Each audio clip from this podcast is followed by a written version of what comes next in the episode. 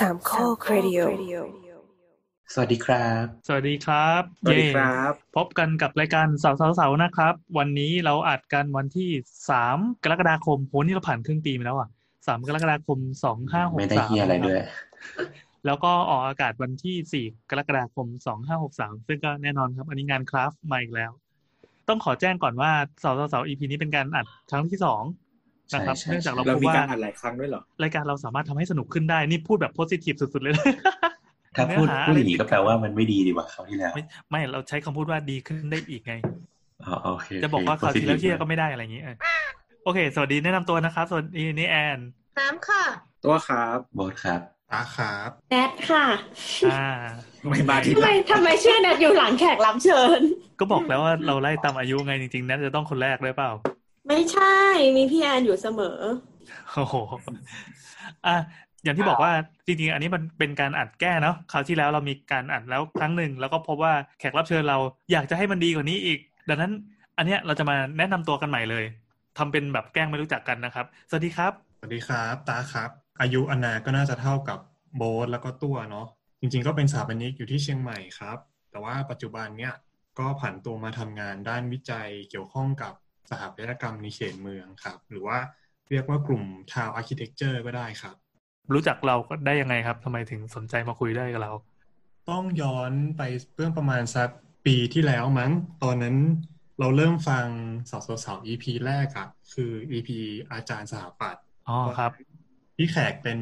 แขกรับเชิญ แล้วก็เหมือนแชร์ลิงก์เนี่ยในหน้าไทม์ไลน์แล้วก็ลองฟังดูก็รู้สึกว่าเออสนุกดีอะไรเงี้ย เพราะว่าเหมือน ได้ทวนความรู้เก่าๆ สมัยเรียนอะไรเงี้ยครับ หลังจากนั้นก็ตามมาอยู่เรื่อยๆ จนกระทั่งรู้สึกว่า เออ พี่โอเล่า EP เชียงใหม่ก็สนุกดีก็ตรงกับความเป็นเมืองเชียงใหม่ที่เรารู้จักดี ก็เลยเริ่มฟังมาเรื่อยๆ จนเนี่ยครับ มาถึงวันเนี้ยแหละ ที่โบ๊ทชวนมาออกรายการครับ แสดงว่าตอนนี้ก็อยู่เชียงใหม่เหมือนกันตอนนี้อยู่เชียงใหม่ครับอ๋อทำงาโอนเคในมหาวิทยาลัยครับ แห่งหนึ่งมหาลัยชื่อดังในใช้เชียงคำใหว่าม่อยู่เชียงใหม่คือจริง ๆ แล้วอะมันนานกว่านั้น ก็คือเขาเป็นคนเชียงใหม่ ใช่ครับ ใช่ครับ เป็นคนเชียงใหม่เนาะเกิดแล้วก็เติบโตที่นี่อีกอย่างหนึ่งก็คือทำวิจัยเกี่ยวกับเรื่องเมืองเชียงใหม่ด้วยอะไรเงี้ยครับอืมโอเค ก็เกิดด้วยแล้วก็ทำงานวิจัยที่ถิ่นบ้านเกิดของตัวเองด้วย เป็นเป็นผู้กลับมาพัฒนาชุมชนตัวเอง ทีนี้นัดมีคำถามนิดนึงค่ะเกี่ยวกับการวิจัยสองข้อ ข้อแรกคือถ้าสมมติว่าอยากทำตำแหน่งเนี้ยที่ทำอยู่อะเขารีควายให้เราเป็นสถาปนิกด้วยไหม อ๋อไม่ไม่ครับ จริง ๆ ถ้าบางทีเราทำวิจัยเกี่ยวกับเมืองอะ มันไม่จำเป็นว่ามันมันทำได้หลายด้านบางทีมันเป็นเชิงเศรษฐศาสตร์ก็ได้หรือว่าเชิงสังคมศาสตร์ เชิงพฤติกรรมมนุษย์อะไรเงี้ยก็ได้ครับ ไม่จำเป็นว่าต้องเป็นสถาปนิกนะอ๋ออมส่วนคำถามอีกข้อคือปกติอะค่ะ เวลาได้ยินคำว่าวิจัยอย่างเงี้ย อันนี้คิดเองว่าแบบถ้าเป็นวิทยาศาสตร์อะเขาจะพยายามให้ไม่มีอคติ ให้เหมือนกับว่าไม่ ใช้เป็นแฟกต์จริง ๆ ในการวิจัยหรืออะไรเงี้ย ก็เลยอยากรู้ว่าการที่เราเป็นคนที่เกิดโตที่เชียงใหม่ แต่เรามาวิจัยเรื่องเชียงใหม่อย่างเงี้ยอคติของเราจะมีผลต่องานของเราไหมอืม จริง ๆ พอเรามาทำวิจัยอะครับ เรื่องอคติมันก็เป็นเรื่องของจรรยาบรรณด้วยอะถ้าเราเอียงเองมากเองมากไปผลของการวิจัยของเราอะไรเงี้ยครับ มันก็จะผิดพลาดได้และอย่างหนึ่งคือ การเผยแพร่งานบางครั้งอะมันจะมีเหมือนกับ ที่ปรึกษาหรือว่าการที่เราต้องเผยแพร่ออกไปเป็นบทความเนี้ยครับ มันจะต้องถูกเหมือนกับการตรวจทานก่อนอะไรเงี้ยครับ จากคำแนะนำจากผู้ทรงคุณวุฒิอะไรเงี้ย ในทั้งในเชิงแบบว่าเปิดเผยและไม่เปิดเผยเนาะฉะนั้นบางอย่างมันก็เป็นทั้งการที่เราเป็นคนในพื้นที่อะไรเงี้ยครับ หรือมันก็จะมีทั้งแง่ดีและแง่ร้าย อย่างเช่น เวลาทำงานในแง่ดีก็คือ เวลาเราไปขอสัมภาษณ์ หรือขอข้อมูลจากคนในพื้นที่อะ มันจะมันก็จะง่ายกว่าอย่างเวลาที่แบบว่า สมมติว่าเราไปลงชุมชนน่ะเขาจะถามว่าเอ้ยเราเป็นคนจากที่ไหนเป็นคนบ้านไหนอะไรเงี้ยเหมือนเวลาคนต่างจังหวัดเดินทางไปในกรุงเทพอะไรเงี้ยครับทำให้เราได้ข้อมูลเชิงลึกอะครับ มากกว่าการที่เราเป็นคนนอก ซึ่งบางทีเหมือนเขาก็อาจจะไม่ยอมบอกเราก็ได้อะไรเงี้ยครับ ไม่รู้ว่าตอบประเด็นคำถามแนทได้ชัดไหมนะ แต่ว่าอันนี้ก็เป็นภาพรวมใหญ่ๆเนาะคร่าวๆครับ โอเค ทีนี้อะกลับมาสู่ท่านผู้ฟังนะครับ สวัสดีท่านผู้ฟังทุกท่าน สิ่งที่กำลังฟังต่อไปเนี้ยหลังจากเพลงจบเนี่ยจะเป็นเรื่องเกี่ยวกับภาคต่อใช่ไหมเราเรียกว่าภาคต่อได้ไหมวะได้ได้ได้ก็เรียกว่าภาคต่อจาก EP เชียงใหม่ คือตอนแรกตั้งชื่อไว้ เชียงใหม่ล่าสุด โอเคเออเอาเลยแล้วกัน เชีเชียยงงใหใหม่ม่ล่าสุดล่าสุดไม่ไม่ต้องใส่สำเนียงเชียงใหม่ล่าอ่สุดา ต้องต้องย้อนกลับไปเท้าความถึง EP เชียงใหม่ล่าสุดก่อน คือเราเคยจัดไปหนึ่งครั้งเป็น EP ที่เจ็ดสิบเจ็ดอย่างที่บอกว่ามันเป็นเป็นความบังเอิญที่เราขึ้นไปเชียงใหม่ แล้วตอนนั้นก็ว่าจะงดสักสัปดาห์หนึ่งแต่ก็ดันไปมีโอกาสเจอพี่โอ ก็เลยไปนัดกันที่โรงแรมใช่ครับไปนัดกันที่โรงแรมครับนั่งคุยกันในซอยสองคนเปลี่ยว จับเข่าคุยกันอะเป็นเวลาแบบสองชั่วโมงเขาใครเข้าแลกกันกัจันบและกัน ครับก็ คือพี่โอก็เหมือนเปิดเลคเชอร์ให้ฟังเป็นการสรุปคร่าวๆว่า ความเป็นเชียงใหม่อย่างที่เราเข้าใจกันผ่านสื่อพันอะไรต่าง ๆ เนี่ยจริงๆแล้วว่าข้างใต้เปลือกใต้ layer นั้นมันมีอะไรอยู่แล้วก็อัปเดตสถานการณ์ปัจจุบันว่าในยุคที่นักท่องเที่ยวจีนเข้ามาเนี่ย ตัวเมืองเชียงใหม่มันถูกได้รับผลกระทบยังไงบ้าง แล้วก็คนเชียงใหม่จริงๆแล้วว่าเขาใช้ชีวิตกันต่อไปยังไง แล้วก็เรื่องมีหมดเลยมีกระทั่งแบบพวกค่าครองชีพกันเป็นอยู่อะไรต่างๆ ซึ่งอันนั้นน่ะ จะบอกว่ามันฟังแล้วมันว้าวว้าวว้าวว้าวมาก เราเราก็ว้าวเองด้วย แล้วก็พอไปมาเจอกันปิดให้สองคนฟัแล้วก็ว้าวว้าวว้าวว้าวเลยนะเนี่ยก็แลกกันว้าวฟังดูไม่ดีเลยพอมาเปิดให้คนฟังฟังก็เออได้รับเสียงตอบรับที่ดี แล้วก็แน่นอนก็ทำให้วันนี้เราก็ได้คุณตามาเพื่อมาเป็นภาคต่อจากตอนนั้นอีกทีหนึ่งก็มาคือลอตองนดูนี้ว่าไม่มีนักท่องเที่ยวจีนแล้ว ใช่ใช่ใช่หใช่น้าตาใช่จะเป็นยังไงต่อใช่เออ มันกลายเป็นว่าไอ้ที่เราคุยวันในวันนั้นอะ มันเป็นภาพหนึ่งที่ตอนเนี้ยมันก็ถูกกลบด้วย บรรยากาศใหม่มันเอ้ยไม่อยากใช้คำว่า new normal เลย แต่ก็คือมันก็เป็นบรรยากาศอีกอันหนึ่งที่ที่มาแทนที่บรรยากาศในวันนั้น คือต้องบอกไงดีว่าเมื่อก่อนมันคือมันจะหนาแน่นไปด้วยนักท่องเที่ยวอะแต่วันหนึ่งมันหายไปเลยหายไปจริงเออๆเราก็อยากจะรู้ว่าแบบความเคลื่อนไหวตอนนี้มันเกิดอะไรขึ้นบ้าง สิ่งที่คนที่ที่เขาทำงานในการขับเคลื่อนเมืองอะเขามองว่ามันจะเคลื่อนไปข้างหน้าได้ยังไงอ่าใช่ใช่ซึ่งเดี๋ยวเราก็จะไปฟังกันหลังเพลง และเราก็จะไปหา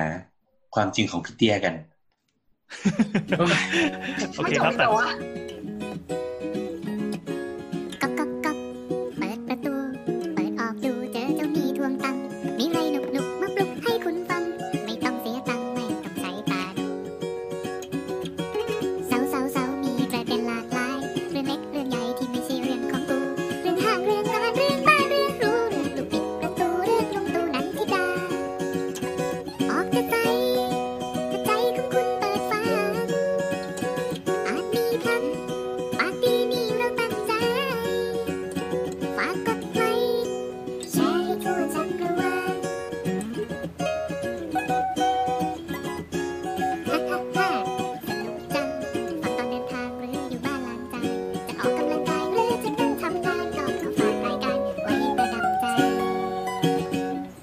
กลับมาสู่สาวสาวๆนะครับ ตอนนี้เรามีแขกรับเชิญอีกท่านหนึ่ง ซึ่งมาเป็นตัวแทนของพี่โอด้วย สวัสดีครับ มีพลอยมาแจมนะครับ สวัสดีค่ะเย่ใครอยากฟังเสียงพลอยยาวๆได้กลับไปได้ฟังตอนดิสนีย์นะครับ ครับผมอ่าใน EP นี้เราจะได้ฟังเรื่องอะไรบ้าง เมื่อ EP ที่ 77 ที่ผ่านมา เรามีการคุยกันเรื่องเชียงใหม่ล่าสุดมาแล้วหนึ่งครั้ง ครั้งนี้จะเป็นภาคต่อของเชียงใหม่ล่าสุด เราเรียกว่าเชียงใหม่ล่าสุด หรือว่าต้องไม่ต้องสำต้เนีองยงพูดว่าล่าสุดเหรอล่าล่าสุด ล่าสุดลาดิ มันต้องลงก่อน เพราะมันสุดกว่าสุดคราวที่แล้วอีกเออเนื่องจากคราวที่แล้วเนี่ยที่เราคุยกันเนี่ยมันจะเป็นสภาพการของเชียงใหม่ในยุคหลังๆอะเราเออก็เราคือในช่วงที่คำว่าอย่างนี้ได้คนไหมจีนเข้ามา เออ เราใช้คำว่าไอ้เรื่องไอ้ lost in Thailand น่ะมันสร้างปรากฏการณ์จนเชียงใหม่มันแตกอะตัวตัวตัวจำเรื่อง lost in Thailand ได้ไหมจำได้จำได้เออก็ดีมันจะเกิดได้ยินปรากฏการณ์แบบแปลกๆ อย่างเช่น คนมาเที่ยวในมอชอ ใส่ชุดนักเออศึกษาอะไรอย่างเออเงี้ชุดยนักศึกษากลายเป็นแบบชุดคอสเพลย์สำหรับเดินเที่ยวมอชอก็มันเป็นภาพจำที่เขาเจอจากภาพยนตร์อะไรอย่างเงี้ยเนาะอืมอืม Lost in แล้วไง Thailand ต่ออะมันฉายปีสองสองพันสิบสองแปดปีมาแล้วแปดปีมาแล้วแปดปีก็มาแล้วหลังจากนั้นมันก็เกิดปรากฏการณ์แบบประเทศไทยน่าจะเป็นประเทศไทยทั้งประเทศเลย แต่ใช่ที่เป็นเมืองหลวงของประเทศไทยจริง ๆ ก็คือเชียงใหม่ เพราะว่ามันมันเป็นสถานที่ที่ถ่ายเป็นทำหนังเป็นท้องเรื่องมันจะอยู่ในนั้นเออเออคือมันเออมันก็กรอบกับ เขาเรียกว่าอะไรคนจีนเขามีเงินออกมาเที่ยวมากขึ้นรัฐบาลเขาก็ปล่อยให้คนออกมานู่นนี่นั่น มันก็เป็นเหตุการณ์ที่ซ้อนๆกันมาอะไรอย่างเงี้ยเนาะอืมอืมพอหลังจากนั้นเราก็เห็นว่าเราก็มีภาพจำของเชียงใหม่เป็นประมาณหนึ่งแล้วก็ลองไปฟังใน EP 77ดูนะครับว่าภายใต้เปลือกของภาพจำนั้นนะมันข้างใต้มันมี layer อะไรที่ซ้อนทับอยู่ เราชอบคำว่า layer มากมันเป็นคำที่ทำให้นึกภาพออกว่าเมืองตัวเมืองเชียงใหม่เนี่ยมันถูกปกคลุมไปด้วยอะไร แล้วข้างใต้มันมีอะไร เอออืมสำหรับอืมคราวเนี้ยมันจะเป็น เหตุการณ์ที่ต่อเนื่องจากคราวที่แล้ว แต่ว่ามันจะใหม่สดกว่า เนื่องจากโควิดอะเพิ่งมาโจมตีโลกเราอะได้แค่ไม่กี่เดือนที่ผ่านมานี่เอง แน่นอนว่าทั้งประเทศไทย ไม่ใช่แค่ประเทศไทยคือทั้งโลกมันโดนอยู่แล้ว อย่างพลอยนะครับ ตอนนี้ก็ผลไปเลยพลอยนี่คือผลกระทบโดยตรงใช่ไหมค่ะสำหรับการท่องเที่ยวคือไฟล์บินอ่าระหว่างใช่ประเทศมันลดลงขนาดไหนอะให้ให้เขาเล่านิดนึงเขาว่าเขาเกี่ยวยังไงก็ ค่ะ จากงานที่ทำอยู่พลอยเป็นพนักงานต้อนรับบนเครื่องบินเนาะก็แน่นอนว่าเรื่องของการเดินทางระหว่างประเทศ มันก็มีการชะงักหยุดลงตั้งแต่ช่วงเดือนมีนาคมที่ผ่านมาสำหรับโดยส่วนตัวแล้วก็งานหดเงินหาย แล้วก็พวกอย่างที่เราทราบกันดีหลาย ๆ สายการบินก็ได้รับผลกระทบ จากสถานการณ์โควิดอย่างนี้เช่นกัน ก็คือแต่ละประเทศมันก็มีดำเนินนโยบายคือการปิดพรมแดนถูกไหมมันทำให้การอ่าใช่บินอืมถูกต้องค่ะ แล้วก็รวมเราว่ามันรวมถึงการที่อย่างที่ EP EP เชียงใหม่ล่าสุดอะมันก็พูดว่านักท่องเที่ยวอะจากจีนมันคือนักท่องเที่ยวกลุ่มหลักที่มาเที่ยวในเชียงใหม่คราวเนี่ยอย่างที่บอกว่าจีนมันคือจุดเริ่มต้นของอีโควิด เนี่ย ดังนั้นมันจึงเป็นประเทศแรก ๆอะที่ แม้แต่ละบางของตัวเองอะก็คือปิดพรมแดน คราวนี้ปัญหาก็คือ เอ่อถ้าเราจะไม่ผิดอะในตัวเลขแบบ หลาย ๆ ปีหลังมาเนี่ยคือนักท่องเที่ยวจีนน่าจะเป็นอันดับต้นๆของนักท่องเที่ยวที่มาเที่ยวเมืองไทยใช่ไหมเตอร์การสูญหายของนักท่องเที่ยวจีนน่ะมันจะส่งผลกระทบกับภาพรวมของการท่องเที่ยวประมาณหนึ่งก็คงคงแบบหลัก ๆ เลยเพราะประเทศเราน่าจะเขาเรียกว่า generate เออเออเมื่ออุตสาหกรรมอุตสาหท่องเที่ยวเป็นการท่องเที่ยวเป็นหลักรายได้หลัก ๆ ของประเทศเลย ใช่อ่ามันไม่ใช่เบอร์หนึ่งแต่ว่าคือจริงๆเคยเห็น เคยเห็นคนพูดหลายคนว่าแบบไอ้นี่แต่จริงๆมันไม่ได้ใหญ่ขนาดนั้น แต่ว่าอุตสาหกรรมบางอย่างอื่นๆอะบางทีมันจะกระจุก แต่ว่าท่องเที่ยวมันค่อนข้างกระจายไปมันคือกระจายใช่ไหมอืมดังนั้นมันจะส่งผลกระทบกับ ส่งผลกระทบกับคนที่อยู่ในวงจรอะ เยอะอย่างเช่นว่า ทุกคนไม่ได้ไม่จำเป็นต้องอยู่ในธุรกิจที่เป็น hospitality ที่จะได้รับผลกระทบอะมันมีคนอื่นๆที่แบบขายของหรืออะไรอย่างเงี้ยอีก หรือว่าเป็น supply ให้ การขายของแล้วก็ในคนในธุรกิจเอ่อ hospitality อะไรพวกเนี้ย อืม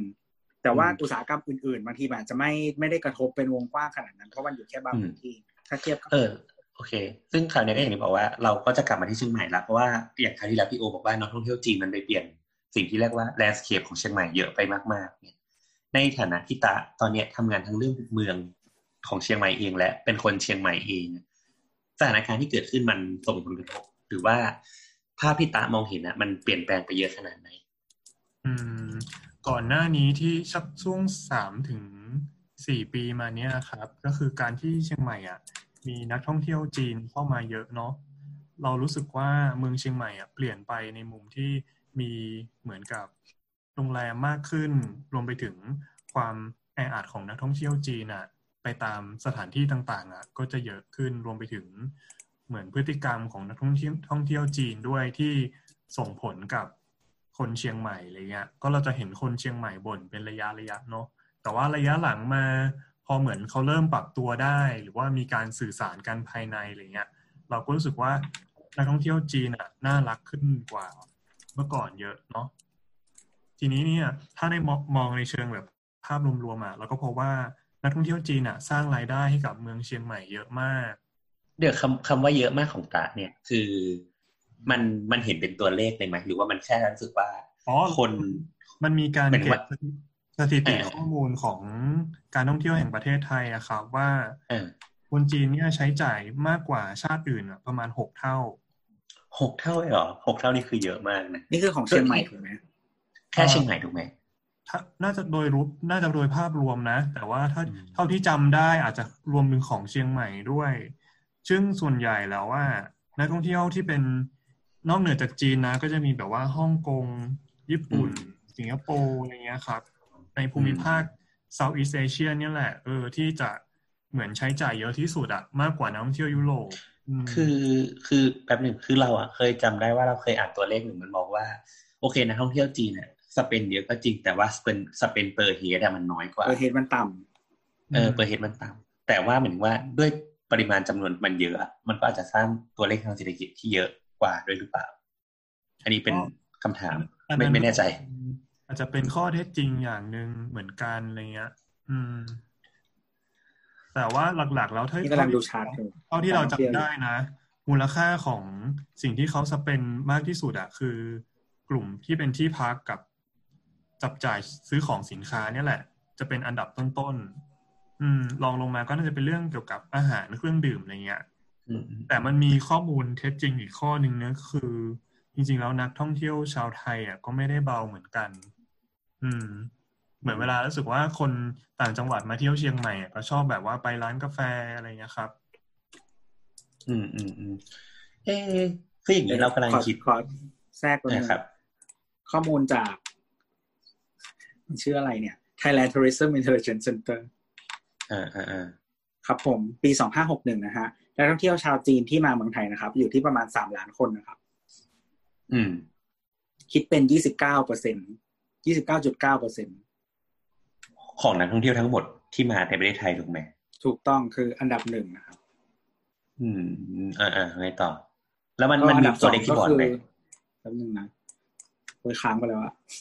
อันดับสองคือมาเลอืมอืมใช่มาเลเซีย มาเลประมาณ8เปอร์เซ็นต์กว่าๆนะครับอ่าฮะก็คือคนมาเลยก็คือมาเที่ยวตลาดกิมหยงอะไรอย่างเงี้ยป่ะเป็นไปได้เป็นไปได้ เหมือนที่สิงคโปร์บอกว่านักท่องเที่ยวเยอะกว่าไทยเพราะอะไรคนมาเลอ่าอ่าอ่าโอเค คือคราวเนี้ยอะครับพลอยว่าไงค่ะ ก็ของพลอยขอแทรกนิดนึงพลอยรู้สึกว่าพฤติกรรมการบริโภคหรือการท่องเที่ยวของนักท่องเที่ยวชาวจีนน่ะ เขาค่อนข้างแตกต่างจากฝรั่งด้วยแหละ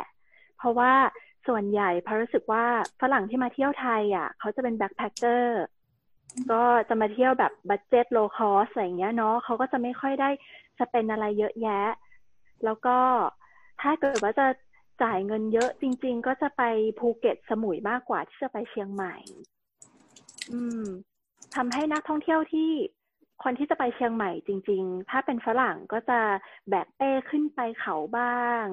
อยู่โฮสเทลบ้าง เขาก็จะไม่ได้ใช้จ่ายซื้อของทานข้าวอะไรอย่างเงี้ย เหมือนกับนักท่องเที่ยวชาวจีน อันนี้จากที่สังเกตจากการทำงานมานะคะ โอเคครับ เออตะเราถามต่อ คือคราวเนี้ยเราอยากรู้ว่ารูปอะอย่างถ้าสมมติว่าต่อจากคำถามของพลอยอะรูปแบบของนักท่องเที่ยวที่ไปเชียงใหม่เนี่ย มันเป็นรูปแบบของการที่ไปเป็นทัวร์หรือว่าไปแบบ backpacker เหมือนว่าไปกันเอง อย่างที่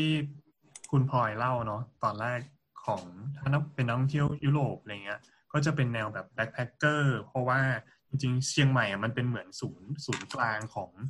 จังหวัดในภาคเหนือด้วยอะถ้าสมมติว่ามาเชียงใหม่ คนยุโรปก็อาจจะ backpacker ไปแม่ฮ่องสอน ไปน่านไปเชียงรายอะไรเงี้ยครับ ซึ่งมันเป็นเหมือนเมืองรองอีกทีหนึ่ง แต่นักท่องเที่ยวชาวจีนเนี่ยอาจจะต่างไป เพราะว่าอาจจะมาแบบมาเป็นทัวร์หรือว่ามาเป็นครอบครัวอะไรเงี้ย อืมอืมซึ่งมันก็จะต่างกันในแง่เชิงพฤติกรรมก็คือโอ้โหมาถึงก็จะจับจ่ายใช้ใช้สอยซื้อซื้อของอะไรเงี้ย หรือเวลาเวลาแบบว่ามาพักโรงแรมอะสิ่งหนึ่งที่เหมือนคนจีนชอบรีเควสก็คือต้องมีสระว่ายน้ำอื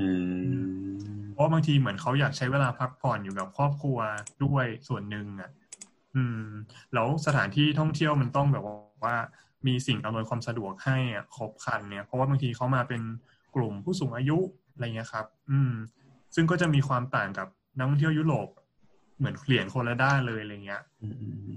โอเคเมื่อกี้เราก็คุยกันว่า โอเค นักท่องเที่ยวจีนคือใช้เขาเรียกว่าใช้จ่ายเยอะประมาณหนึ่งแล้วมันส่งผลกระทบยังไงในการขาดหายไปของนักท่องเที่ยวชาวจีนในในมุมมองของตาที่กำลังพบอยู่ตอนเนี้ย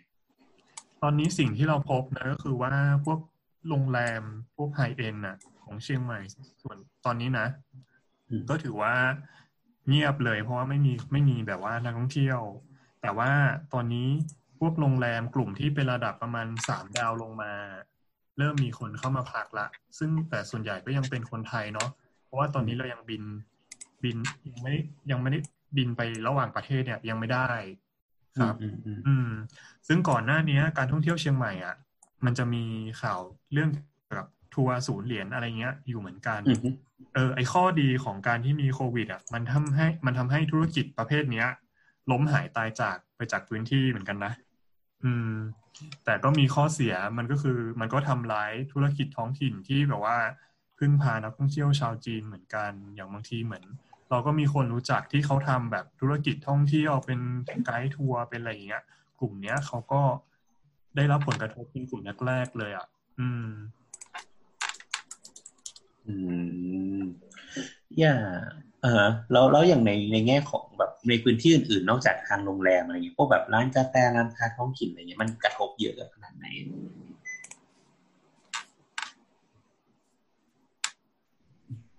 เอ้ยประเด็นนี้เราก็อยากจะชวนคุยอยู่เหมือนกันเนาะเพราะว่าเออปกติเชียงใหม่อะ มันจะมีหน้าที่เรียกว่า high season low season น่ะ ถ้าเกิดว่าเป็นคนต่างจังหวัดมาทำธุรกิจในเชียงใหม่แล้ว ไม่เข้าใจลักษณะทางเศรษฐกิจของเมืองอะเขาจะไปไม่ค่อยรอดอย่างปกติอะคนที่ทำธุรกิจในเมืองเชียงใหม่จะรู้ดีว่า คุณต้องเหมือนสายป่าน คุณต้องยาวนิดนึงอะ เพราะว่าเวลาช่วงเวลาทำเงินคือหน้า high season ช่วงหน้าหนาวอะไรเงี้ย ก็จะมีนักท่องเที่ยวเยอะ แต่ว่าพอเข้าหน้าร้อนหน้าฝนเนี่ยจำนวนนักท่องเที่ยวลดลงเนี่ย อืม หลายธุรกิจก็ไปไม่ได้ ซึ่งพคอวามมาอืม ความต่างกันของระหว่างไฮซีซันกับกับกับฤดูท่องเที่ยวธรรมดา มันมันมีตัวเลขห่างกันขนาดไหนอะตาตาพอจะมีตัวเลขในมือไหมถ้าไม่มีก็ไม่เป็นไรแค่อยากรู้เช่นแบบสองเท่าสามเท่าอะไรอย่างเงี้ย จริง ๆ ธุรกิจท่องมันมีสถิติเก็บข้อมูลเก็บไว้เนาะแต่เนี้ยก็จำไม่ได้อะอ่าไม่เป็นไรครับ อ่าเมื่อกี้บาสพูดต่อเลยเขาทีอืมไปแทรกนิดนึง เรื่องรายได้ต่อหัวนะครับผมตะไม่กี้นั่งย้อนกลับไกลตะมากี้กนั่งอ่านไม่แต่คือไม่อยากให้มันผิดไงตะกี้นั่งอ่านก็คือจริง ๆ อันนี้ข้อมูลจาก เอ่อกระทรวงท่องเที่ยวและกีฬานะครับเอ่อ สำนักงานสถิติ เอ้ยไม่ใช่ขอโทษครับสำนักงานสถิติแห่งชาตินะครับก็ปีหกหนึ่งคนจีน เข้ามาที่ไทยเนี่ย อยู่ที่ประมาณสิบล้าน ยุโรปที่ประมาณหกล้านเจ็ดครับ ซึ่งรายได้ที่ที่คนจีนสร้างด้านการท่องเที่ยวให้เมืองไทย เนี่ย มันจะอยู่ที่ประมาณห้าแสนล้านเหรียญครับ ส่วนคนยุโรปเนี่ย ในปริมาณที่น้อยกว่าสร้างอยู่ที่ประมาณสี่แสนหกอืม ก็จริงๆต่อหัวแล้วคนยุโรปสร้างเยอะกว่า พอสมควรครับอืมอืมอืมอืมโอเคครับต่ต่อเลยเมื่อกี้บอกที่บอกว่าพอคนมาลงทุนแล้วไม่เข้าใจจะเกิดอะไรขึ้นโทษทีครับต่อเลยครับอืมส่วนส่วนใหญ่ธุรกิจแบบนั้นน่ะ ก็จะอยู่ไม่ค่อยรอดเนาะแล้วก็หมุนเวียนเปลี่ยนไปเรื่อยๆอย่างบางทีเราจะเห็นว่าเฮ้ยเชียงใหม่อะเดี๋ยวร้านกาแฟเปิดใหม่ แล้วเดี๋ยวก็เจ๊งไปแล้วก็เปิดใหม่อีกแล้วอะไรเงี้ย อืม ก็กลายเป็นวัฏวัฏจักรธรรมดาที่เรารู้สึกว่า เออ ก็แบบ เกิดขึ้นอยู่เรื่อยๆอะพอมาเจอในช่วงวิกฤตหลังวิกฤตโควิด เนี่ย เราก็รู้สึกว่า เออ กลุ่มธุรกิจพวกนี้บางทีก็เป็นเหมือนเรื่องธรรมดาเหมือนกันนะ อืม ที่แบบว่าล้มหายตายจากไปแล้วเดี๋ยวก็รู้สึกว่าช่วงนี้ร้านกาแฟใหม่ก็กลับมาเปิดใหม่อีกละเชียงใหม่นี่มันเข้มแข็งจริงนะไอ้สมาสมาพันธ์กาแฟของมันเนี่ยคือเออแอะโอเคคราวเนี้ยพอจะ ทราบภาพคร่าวๆละหมายถึงว่าเราเห็นภาพคร่าวๆของสถานการณ์ที่เกิดขึ้นคือ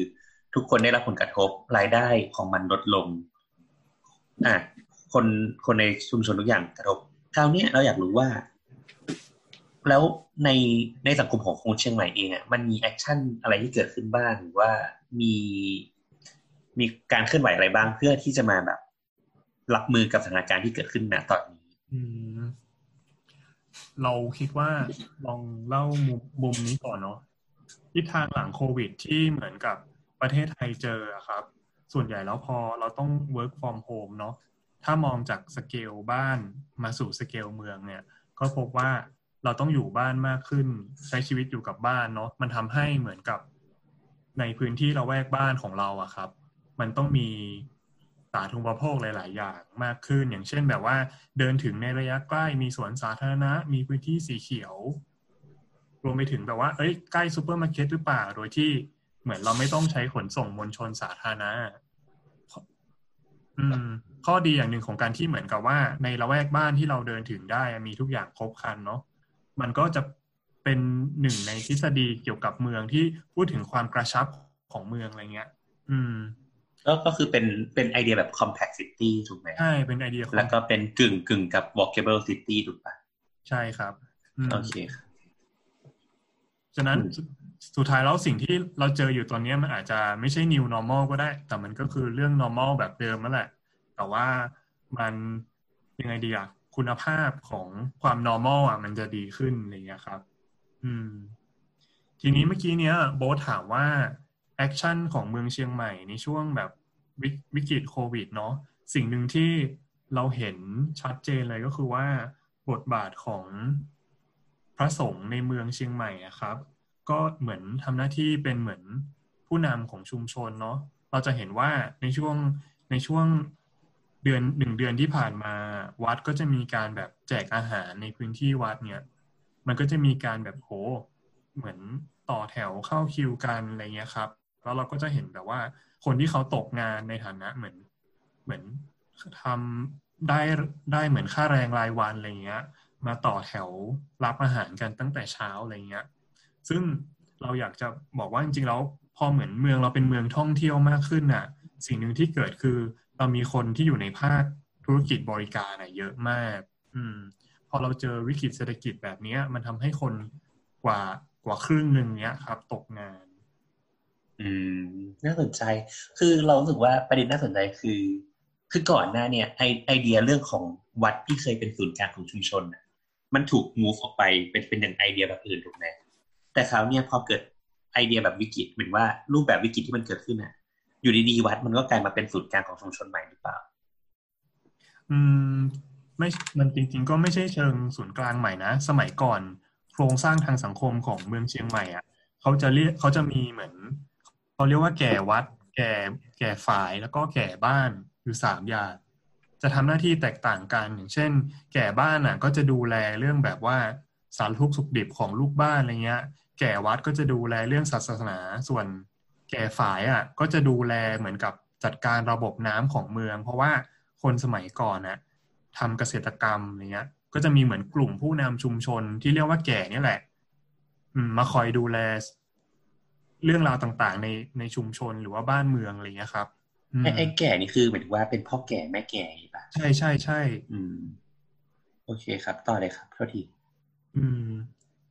ขยายขยายให้ฟังนิดนึงว่าเอ่อเขาเรียกอะไร บทบาทแล้วก็คำเรียกอะไรต่าง ๆ เนี้ยมันมันมีความหมายยังไงกับคนคนที่อยู่อะค่ะเพราะว่าคนอื่น ๆที่ไม่ได้อยู่ในชุมชนอ่าแบบนั้นอะเนาะอาจจะไม่ค่อยเข้าใจเท่าไหร่ อืมอย่างอย่างในภาคเหนือเนาะจะอย่างคำว่าแก่พวกเนี้ยจริงๆแล้วก็คือแบบเหมือนเป็นผู้เฒ่าผู้แก่อะไรเงี้ยครับ เป็นผู้อาวุโสสูงสุดในด้านนั้นเนาะเวลาสังคมก็จะมาเหมือนมอบหมายหน้าที่ให้อะไรเงี้ยครับ อืม ก็จริง ๆ ก็ย่อมาจากว่าเป็นเป็นเหมือนผู้เฒ่าผู้แก่อะไรเงี้ยคนแก่อะไรเงี้ยนะครับ เหมือนการที่วัดอะ มันเป็นศูนย์กลางในการแจกอาหารเนาะในแง่ของมุมมองเชิงทฤษฎีในเรื่องเกี่ยวกับภัยพิบัติสากลอะไรเงี้ยด้วยเนาะ พระเนี่ยก็ถือเป็นผู้นำชุมชนที่มีหน้าที่ในการในเชิงจิตวิทยา หรือว่าเป็นผู้นำในการแก้ไขปัญหาในช่วงภาวะวิกฤต ช่วงภัยพิบัติด้วยอะไรเงี้ยอ๋อแล้วไงยังต่ไงอยังไงอะ หมายถึงแบบปลอบโยนเทใช่ปัใช่ญสมหามติว่าเออในช่วงแบบวิกฤตสมมติว่าแผ่นดินไหวหรือว่าอะเกิดไฟไหม้ชุมชนอะไรอย่างเงี้ยขึ้นมา มันจะมีคนหลาย ๆ กลุ่มเหมือนมีความตื่นตระหนกอะไรเงี้ย ซึ่ง เหมือนพวกกลุ่มที่เป็นนักบวชหรือนักศาสนา จะเป็นกลุ่มคนที่มีความมั่นคงทางจิตใจมากกว่าอะไรเงี้ยฉะนั้นบทบาทของเขาอาจจะทำหน้าที่ในการรวมตัวผู้นำชุมชน ในการจัดการภัยพิบัติได้อะไรเงี้ยครับ อืม ซึ่งมันมีงานวิจัยที่เหมือนกับทำการวิเคราะห์เอาไว้นะว่า สมมติว่าถ้าเกิดประเทศเราอะ เกิดภัยพิบัติขึ้นมาจริง ๆ อะ สถานที่ที่แบบว่าสามารถหลบภัย แล้วก็วิ่งเข้าถึงได้เร็วที่สุดอะ ส่วนใหญ่คือศาสนสถานอะไรเงี้ยอืมอย่างของเชียงใหม่อะมันมีการกำหนดไว้ว่า สมมติว่าถ้าเกิดกรณีแบบภัยพิบัติ หรือว่าแผ่นดินไหวรุนแรงอะจะต้องวิ่งไปที่ไหนเนาะซึ่งตอนเนี้ย เชียงใหม่มันถูกกำหนดให้เป็นแบบพื้นที่สนามกีฬาอะไรเงี้ยครับ เปิดโล่งแต่ว่าในแง่ของความเป็นจริงของการใช้งานจริงๆอะไรเงี้ยเออมันเหมือนมันไกลเกินไปอะไรเงี้ยอืมที่จะวิ่งด้วยเท้า ไปจนถึงใช่ตรงใช่นั้นสมมติว่าแผ่นดินไหวรุนแรงถนนอะไรเงี้ยพังหมด มันเป็นไปไม่ได้ที่จะเดินทางไปถึงได้อะไรเงี้ยเมื่อปกติเขาทำแผนภัยพิบัติเขาต้องแบ่งคนด้วยนี่ว่าเขตนี้ไปเขตนี้ ใช่เชียงใหม่เขามีซ้อมไหมคะซ้อมแบบซ้อมไฟไหม้เมือง ซ้อมแผ่นดินไหว ที่เรารู้มาก็คือมีในสเกลระดับโรงเรียนอะไรเงี้ย หรือชุมชนเล็กๆอืมมีการซ้อมนะอาคีภัยอะไรเงี้ยมี แต่ก็ยังไม่ได้จริงจังเท่ากับเหมือนที่ต่างประเทศทำอะไรเงี้ยอืมต่างประเทศก็ไม่จริงจังครับซ้อมไปนั้นแหละ เฮ้ยจริงจังนะพอตูว่าฟิตอะไรอย่างเงี้ย เห็นวิ่งเล่นกันหมดวิ่งลงมากินส้มตำไม่วิ่งไม่วิ่งเราจะลงมาก่อน ถ้าถ้าจะถึงเวลาซ้อมอะแล้วเราไปนั่งร้านกาแฟ ตอนนั้นสมัยที่เหมือนเราไปเป็นนักเรียนแลกเปลี่ยนที่เกียวโตอะ ตอนที่จะเข้าหอใหม่ๆอะเขามีการแบบ เหมือนซ้อมให้ก่อนแบบที่จะเข้าพักอะไรเงี้ยรวมไปถึงลดการปฐมพยาบาลเบื้องต้นอะไรเงี้ยอืมนั่นก็คือแบบว่าจริงจังกว่าประเทศเรามากเลยอะอืมอืมอืมอืมเออโอเค คราวเนี่ยเรา อ่านอกจากวัดเนี่ย อันนี้คือเราวัดเราพอจะทราบคร่าวๆแล้วว่ามันมันส่งเขาเรียกแหละไรมันจัดการทั้งในเชิงของเป็นแหล่งอาหารที่ดีในชุมชน ในช่วงวิกฤตถูกไหมเกลียดไปไม่เลพยอพูดอาหารพอพูดถึงแหล่งอาหารว่าฉันนึกภาพเนี่ยรู้ป่ะเวลาที่เราตักบาตรอาหารแห้งกันใช่ไหมแล้วพระแม่งตุนด้วยเป็นกระรอกตุนอยู่ก็ใช่อยู่ในมันโรมันงไม่มันแต่มันแต่คือส่วนหนึ่งมันก็มันคือเป็นอย่างนั้นนะมันคือแหล่งอาหารจริงเฮ้ยเออแต่แล้วก็ไม่อีกแง่ว่าจริงๆเออมันอาจจะเป็นเหมือนเหมือนโมเดลอย่างนี้ก็ได้นะ คือเหมือนการที่เราใส่บาตรไปเรื่อย ๆ มันก็จะเหมือนสะสมเป็นสต็อกอะเวลาๆเกิดเป็นเป็น food bank ใช่ไหมมันคือ food bank ไม่น่าจะดี ซึ่งเป็นอาหารที่อะไรไวๆลดดั้งเดิมอะไรอย่างเงี้ยก็ยังดีกว่าไม่มีแดกอะดีกว่าตายไม่ไอเดียของมันคือ food bank ประมาณหนึ่งป่ะ อืมเหมือน food bankค์ไม่แต่ตอนตอนที่ที่พูดว่าแบบเป็นแหล่งอาหารอะ คือเรากำลังคิดว่าในวัดเลี้ยงไก่เลี้ยงหมูเห็ดเป็ดไก่แล้วก็หมาแมว แล้วเสร็จแล้วไงก็คือพอแล้วก็เอามาช่วงกิก็นคือฆ่าหมาอย่างเงี้ยเหรอฆ่าหมาในวัดเอามาเนี่ยกิเหนรอเฮ้ยไอไอเดียนั้นน่ะเคยคิดแต่ว่าในข้าวหมาเนี่ยมันไม่ใช่ ในในแง่ทางปฏิบัติอะไม่ได้เหมือนชาวบ้านเขาจะมองว่าเหมือนเวลาเราไปเอาของอะไรจากวัดเนี่ย มันจะดูอ่าอ่าอ่าเปล่าอะไรมัเงี้นยมันมีมิมิติทางวัฒนธรรมอยู่เออเคยคิดว่าแบบเฮ้ยจะทำเหมือนสวนผักในวัดอะไรเงี้ย ปรากฏว่าไม่ได้ มันดูเป็นแบบ เออเหมือนไปแย่งแย่งแย่งอาหารพระกินมันเป็นบาปอะไรเงี้ยเออเออเราจะเออเออหรือเปล่าอะไรเงี้ยนี่กำลังเออคิดไม่อีกเคยแง่หนึ่งไม่เคยเข้าใจมุมนี้เลย ในในต่างประเทศอะ มันมีพวกวัดหรือว่าสุเหร่าหรือโบสถ์อะไรพวกเนี้ยที่กลายเป็นจุดที่ทำให้เกิดการกระจายของโลก วัดพุทธไม่ก็ไม่มันมันคนละมันคนวิธีคิดมันคนละแบบอะคืออันนี้คือมามาเอาแล้วก็ไปอะ มันก็จะมีการ manage ที่ดีอะแต่การที่มันเป็นแหล่งมึขงองโลอยากมันจะคืออยากอาจจะดีหรือไม่ดีก็ได้ เออ ก็อาจจะ เออ anyway คืออย่างนี้ก็คือกลับมาว่า โอเคไม่แต่นอกที่กจารุกงเทวัพดแต่ที่กรุงเทพก็มีที่กรุงเทพก็มีที่แบบแจกข้าวอะไม่ได้คือจริง ๆ มันเป็นเหมือนจริงๆเขาไม่ได้วัดมันไม่ได้แจก แต่ว่ามันเป็นที่แบบให้คนให้คนที่อยากแจกอะ อืม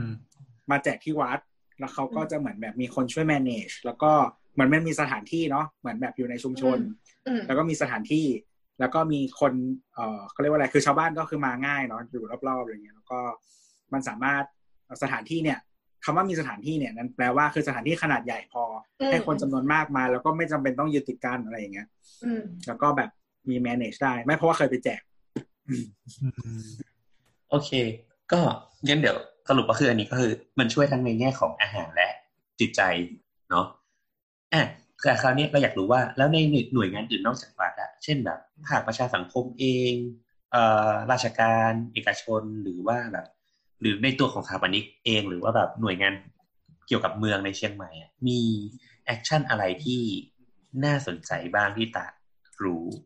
ตอนนี้ เท่าที่ที่จำได้นะก็คือช่วงช่วงมีมีการทำโครงการหนึ่งขึ้นมาก็คือ โครงการสวนผักคนเมือง ก็คือเป็นเหมือนการพัฒนาพื้นที่สีเขียวนี่แหละทำเป็นเหมือนโซนสวนครัว แล้วก็พัฒนาพื้นที่สีเขียวแบบว่าปลูกต้นไม้อะไรเงี้ยครับ ซึ่งเหมือนพอเราวันนั้นเราก็ไปช่วยกันปลูกต้นไม้มาด้วย แล้วก็วันนั้นผู้ว่าก็ไปเหมือนกัน แล้ว อืม ส่วนใหญ่ก็เหมือนมันเป็นการสร้างพื้นที่สีเขียวเพื่อพูดถึงความมั่นคงทางอาหาร ส่วนสถาปนิกอีกกลุ่มหนึ่งที่เราเหมือนเหมือนเราติดตามอยู่เนาะก็เหมือนเขาพยายามจะทำเหมือนกับ เป็นเหมือนล้อข้อฟู้ดนะครับ เหมือนคล้ายๆ Grab Grab Bike อะไรเงี้ย แต่ว่านำเสนอพวกร้านอาหารต่างๆ ในชุมชนน่ะแล้วมาแชร์ใน สื่อออนไลน์อะไรเงี้ยครับ อืม มันก็จะเป็นเหมือนกับการกระตุ้นเศรษฐกิจฐานรากอะ อืม โดยการเหมือนแนะนำจากจากเหมือนตัวสำนิกชุมชนเอง มีการถ่ายรูปมีการเหมือนคล้ายๆกันการทำแบรนดิ้งประมาณหนึ่งเอ๊ะเดี๋ยวถามขอเพิ่มเติมนิดหนึ่งครับ ไอตัวอย่างไอตัวที่ตาบอกว่ามันเป็นคล้ายๆ เป็นแกร็บไบในชุมชนนะตัวของรถที่วิ่งเนี่ยมันคือรถอะไรอะ มันคือประชาชนก็วิ่งวิ่งอาหารได้ธรรมดาเนี่ยหรอหรือว่ารถเครื่องกะ เออก็หู้แล้วเนี่ยคือหมายถึงว่า แล้วใครเป็นคนดำเนินการในโครงการอืมไม่ไม่แน่ใจเหมือนกันว่าใครเป็นคนส่งนะ แต่ไม่แน่อาจจะเป็นเป็นทีมสถาปนิกที่ทำโครงการนี้แหละ หรือไม่ก็ชุมชนเป็นคนส่งเองมั้งครับ อืม อืม แล้วอย่างอ่านแล้วอย่างแบบตัวของภาครัฐเนี่ย มันภาครัฐมี action อะไรบ้างที่แบบน่าสนใจ อย่างภาครัฐอย่างล่าสุดเนาะมันก็จะมีเหมือน เงินเยียวยาจากภาคภาครัฐอะห้าพันบาท ทีนี้เนี่ยช่วงระยะหลังมาเนี่ยที่เราเห็นเนี่ยเราก็เริ่มเห็นว่าหน่วยงานของรัฐอะเริ่มมีการแบบจ้างงานมากขึ้นอะไรเงี้ยเขาจะเปิดรับสมัครพนักงานของรัฐเนาะรวมไปถึงบางโครงการเองอะเราก็เหมือนช่วยดูแลอยู่เหมือนกันเป็นเหมือนพี่เลี้ยงเนี่ยครับ เป็นการจ้างงานประชาชนเนาะโดยให้ค่าตอบแทนเป็นรายเดือนประมาณสามเดือน หรือถ้ามองในแง่ของ มุมมองของมหาวิทยาลัยอะมหาวิทยาลัยหลายแห่งก็พยายามจะเปิดโครงการและก็ผลักดันโครงการที่เกี่ยวข้องกับการพัฒนาอาชีพเกิดขึ้นหลายมหาวิทยาลัยเหมือนกัน อย่างเช่นแบบทักทักษะของแบบว่าการเป็นมัคคุเทศก์หรืออะไรเงี้ยครับ ที่เกี่ยวข้อง อืมเดี๋ยวมาครูเทศนี้ให้ไปคุยกับใครวะ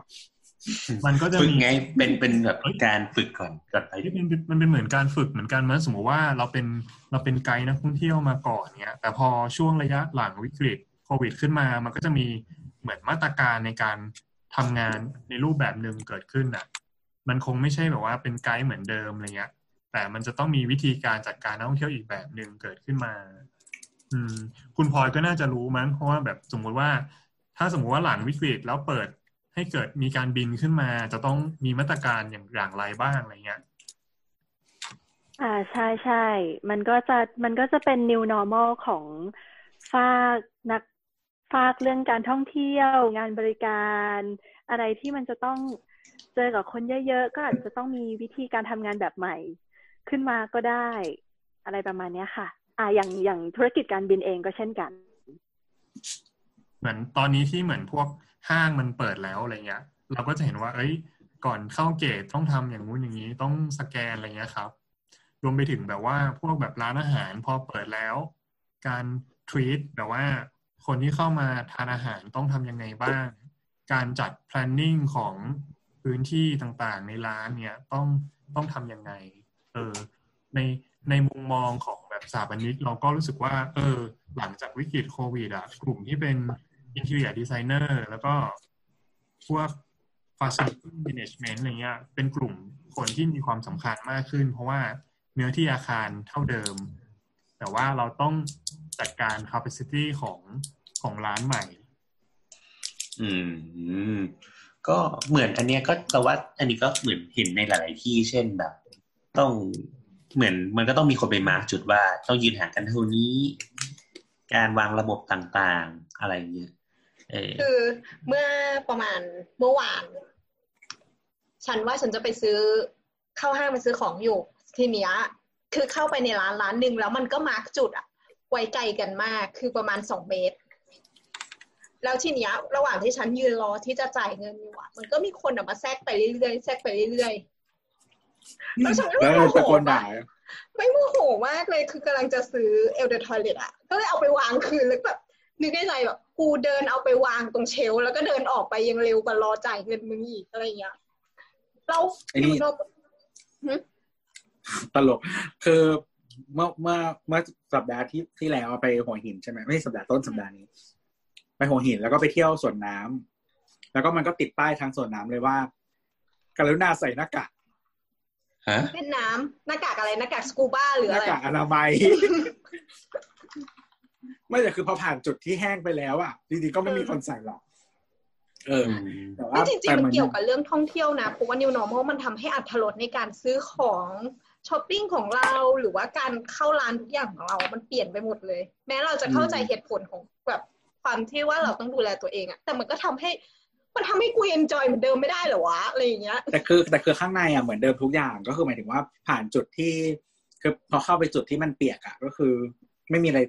ผิดปกติเลยทั้ก็งไม่สิ้นมีอะไรกันเออก็ไม่มีอะไรเออกันไม่ดีกว่ามีไม่ก็เป็นมีไม่คือไม่แต่ว่ามีแต่ว่าไม่มีแต่ว่าคนแต่ว่าคนไม่เยอะ แต่ว่าคือเนื่องจากเราไปวันธรรมดาเราไปวันจันทร์ก็เลยไม่แน่ใจเหมือนกันว่ามันเพราะมันเป็นวันจันทร์มั้งอะไรเงี้ย แต่ได้ข่าวว่าแบบสุดสัปดาห์ที่ผ่านมาก็คือหัวหินพัทยาแตก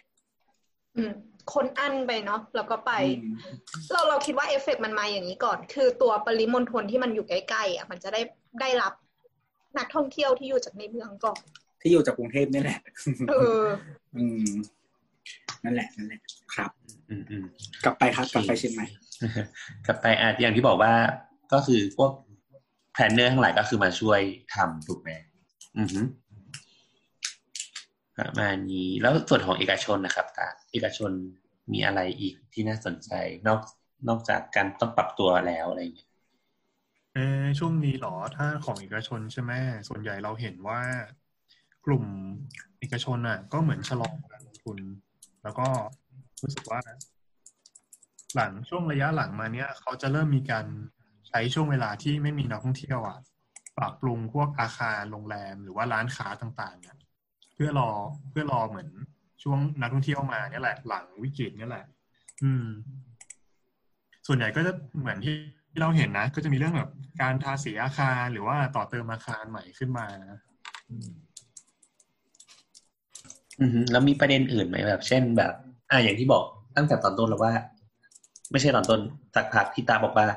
ตอนเนี้ยใครที่มีเงินเย็นเนี่ยก็พร้อมที่จะลงทุนถูกไหมอะไรพวกนี้ป่ะเออ แล้วมันมันมีโครงการอะไรบ้างที่มันเกิดใหม่ในช่วงนี้หรือเปล่าหมายถึงว่า คือใช้ใช้โควิดหมายถึงว่า อธิบายดีกว่าหมายถึงว่า มันไม่ได้แค่เป็นในแง่ร้าย แต่ว่าอีกด้านหนึ่งมันก็มีแง่ดีที่นักลงทุนจะมาลงทุนอะไรเงี้ยมีอะไรแบบอย่างพวกนี้บ้างไหม ตอนนี้มันเหมือนอาจจะยังเร็วไปนะ ตอนนี้ยังยังไม่เห็นภาพนั้นเลยอืมอืมอืมแค่นี้นะ ส่วนใหญ่มันจะเป็นกลุ่มที่ธุรกิจอยู่ในพื้นที่อยู่แล้วอะอืม เราได้รับผลกระทบ ก็เลยเหมือนใช้ใช้ช่วงเวลาเนี้ยปรับปรุงงานบริการ ปรับปรุงการตกแต่งของอาคารอะไรเงี้ย เป็นส่วนใหญ่ อืม ที่เราเห็นนะ อืม แต่ช่วงนี้ก็มีกระแสข่าวเรื่องแบบสีอาคารของเชียงใหม่เหมือนกัน ไม่รู้ว่าอ๋อคนเห็นหรือเปล่า มันมันจะมีสักเดือนก่อนหรือสองเดือนเอก่ออนขอขออาคารขอสีย้อนเขีเหยวตุการณ์ให้ฟังหน่อยเพราะว่าตอนนี้อาจจะไม่ปัจจุบันแล้วเนาะลองเล่าเหตุการณ์กันนิดนึงแล้วเดี๋ยวเราจะได้คุยกันต่อว่ามันเออมันเป็นประเด็นได้ยังไงอะไรอย่างเงี้ย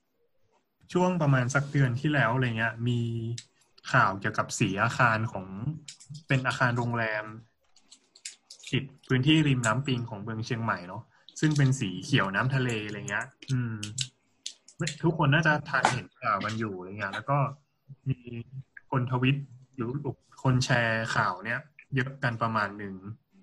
คือการที่ทาสีแล้วอย่างนี้มันเป็นประเด็นยังไงต่อหมายถึงว่าแบบคนที่มาแบบวิจารณ์หรืออะไรอย่างเงี้ยเหมือนปกติแล้วกลุ่มพวกโรงแรมพวกเนี้ยมันจะมีการรีโนเวทเป็นมันมีช่วงระยะเวลาในการรีโนเวทของมันอยู่แล้วแต่พอมาถึงช่วงเนี้ยเขาก็เหมือนพยายามจะทาสีอาคาร แต่ว่าเชียงใหม่เองอะ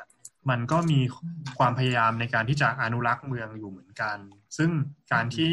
เราทาไปทาสีอาคารที่มันมีความขัดแย้งกับสภาพแวดล้อมมากๆอะครับ มันก็เลยรู้สึกว่ามันเป็นเหมือนทัศนอุจารของเมืองอะไรเงี้ยทำให้เหมือนคนกลุ่มคนที่เขาแบบอนุรักษ์หรือว่าสนใจเรื่องเกี่ยวกับการอนุรักษ์เมืองอะ รู้สึกว่าไม่ค่อยไม่ค่อยโอเคกับ สิ่งที่เอกชนทำเหมือนอยู่เหมือนกัน แต่ว่าอืมเราก็ตรวจสอบในหัวข้อนี้เหมือนกันนะ เพราะว่าพบว่าจริงๆแล้วอะมันไม่ได้ผิด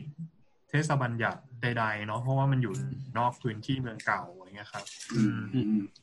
ซึ่งปคือกหมายติถึงว่า มัน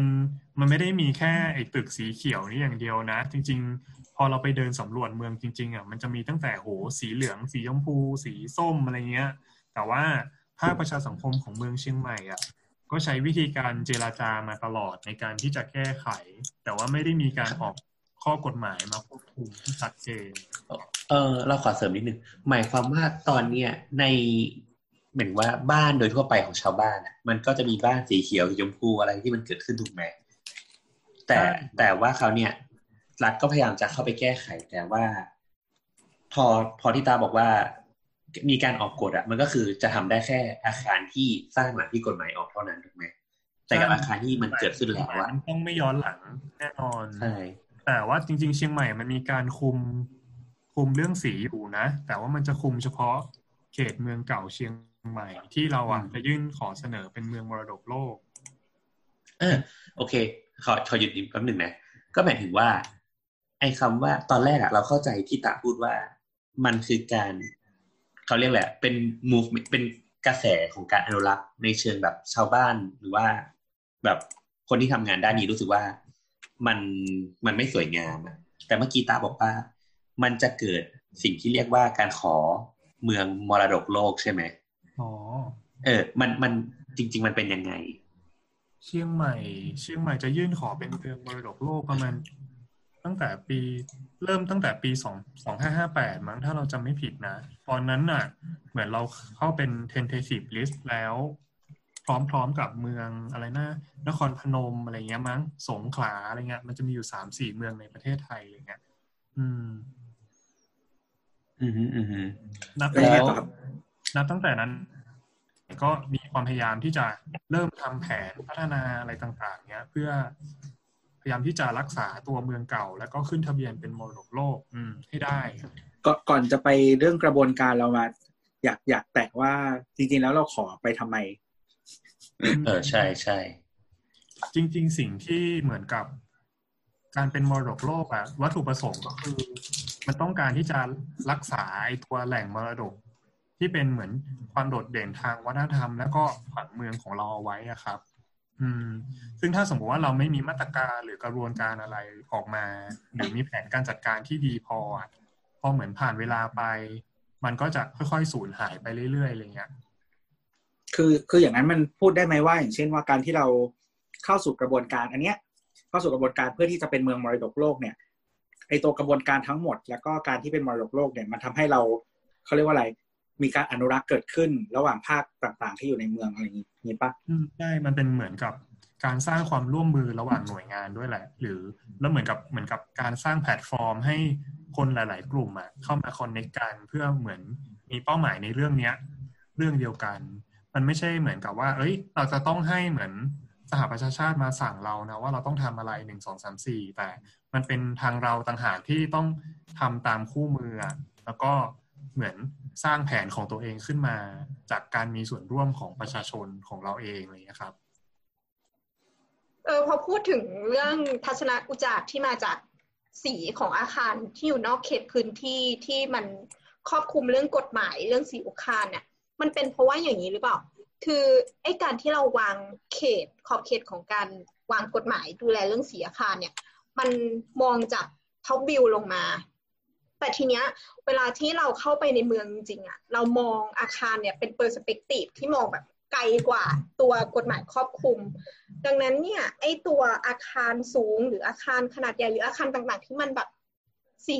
แจ๊ดแจ๊ดเนี้ยแต่ว่ามันอยู่นอกเขตที่กฎหมายไปคุมแล้วเนี่ย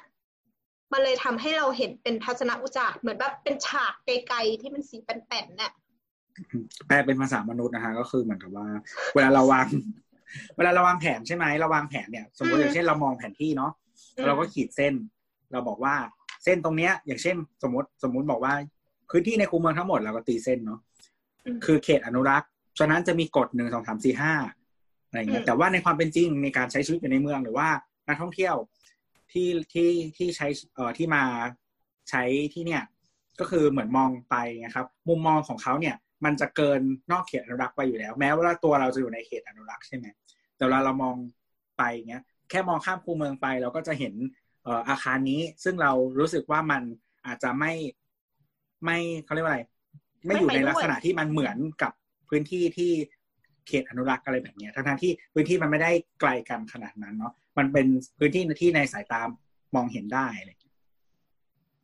อืม คือเข้าเข้าใจละเออ โอเคงั้นตาต่อเลยก็ได้ ในในแง่ของไม่ไม่รู้ดิสิ่งที่เหมือนตัวกับน้ำพยายามจะพูดอะในแง่ของการอนุรักษ์และพัฒนาเมืองเนาะมันจริง ๆ มันมีเรื่องของการแบบ มันเป็นเรื่องของทัศนียภาพของเมืองอะสมมติว่าเวลาเรามองจากมุมนี้เข้าไปจะเห็นอะไร ซึ่งหลาย ๆ เมืองในในหลาย ๆ เมืองในญี่ปุ่นอะไรเงี้ยเองอย่างเงี้ย สมมติยกตัวอย่างอย่างเกียวโตอะมันก็จะมีการกำหนดความสูงของอาคาร เพื่อไม่ให้อาคาร ต่างๆอะมันมันไปบังมุมมองหรือทัศนียภาพสำคัญของเมืองอะไรเงี้ยรวมไปถึงเหมือนการเซตแบ็กอาคารออกจากห่างออกจากแม่น้ำเท่าไหร่อะไรเงี้ยมันก็เป็นจุดประสงค์ของกฎหมายอะมันก็ทำหน้าที่ในเรื่องนี้เหมือนกัน อย่างตัวอย่างของไอตัวตึกอาคารสีฟ้าอย่างเงี้ย ถ้าสมมุติว่าเรามองจากดอยสุเทพมาหาตัวแม่น้ำปิงเงี้ยเราก็จะเห็นอาคารก้อนเนี้ยเป็นแท่งสีฟ้าๆโดดขึ้นมาอยู่กลาง มุมมองทัศนียภาพของดอยสุเทพอะไรเงี้ย รวมไปถึงการที่เราอยู่ริมน้ำแล้วมองไปที่อาคารหลังเนี้ย ก็จะเห็นว่าอาคารเนี้ยโดดแล้วก็แตกต่างออกมาจากอาคารอื่นๆอะไรเงี้ย มันก็ไปส่งผลกระทบกับเหมือน ความแบบความสวยงามโดยรวมของมันอะไรเงี้ย อืม ซึ่งจริงๆแล้วคืออะอืมมันต้องมีกฎหมายมาครอบคลุมพื้นครอบคลุมลักษณะการทาสีเอาไว้ แต่เชียงใหม่เองอะ เหมือน กฎหมายเนี่ยมันไม่ได้กำหนดครอบมาถึงพื้นที่ตรงตรงที่ตัวอาคารเนี้ยอยู่อย่างเงี้ยคือ เอ่อข้ออย่างนี้คือโดยปกติทั่วไปเนี่ย ก็คือถ้าตามทฤษฎีของเมืองจริงมันก็คือ เป็นเมืองที่โตแล้วมันจะมีสิ่งที่เรียกว่ากรีนเบลใช่ไหมกรีนเบลในการรัดเมืองไม่ให้มันโตมากกว่านี้ เพื่อที่จะแบ่ง แบ่งเขาเรียกอะไรแบ่ง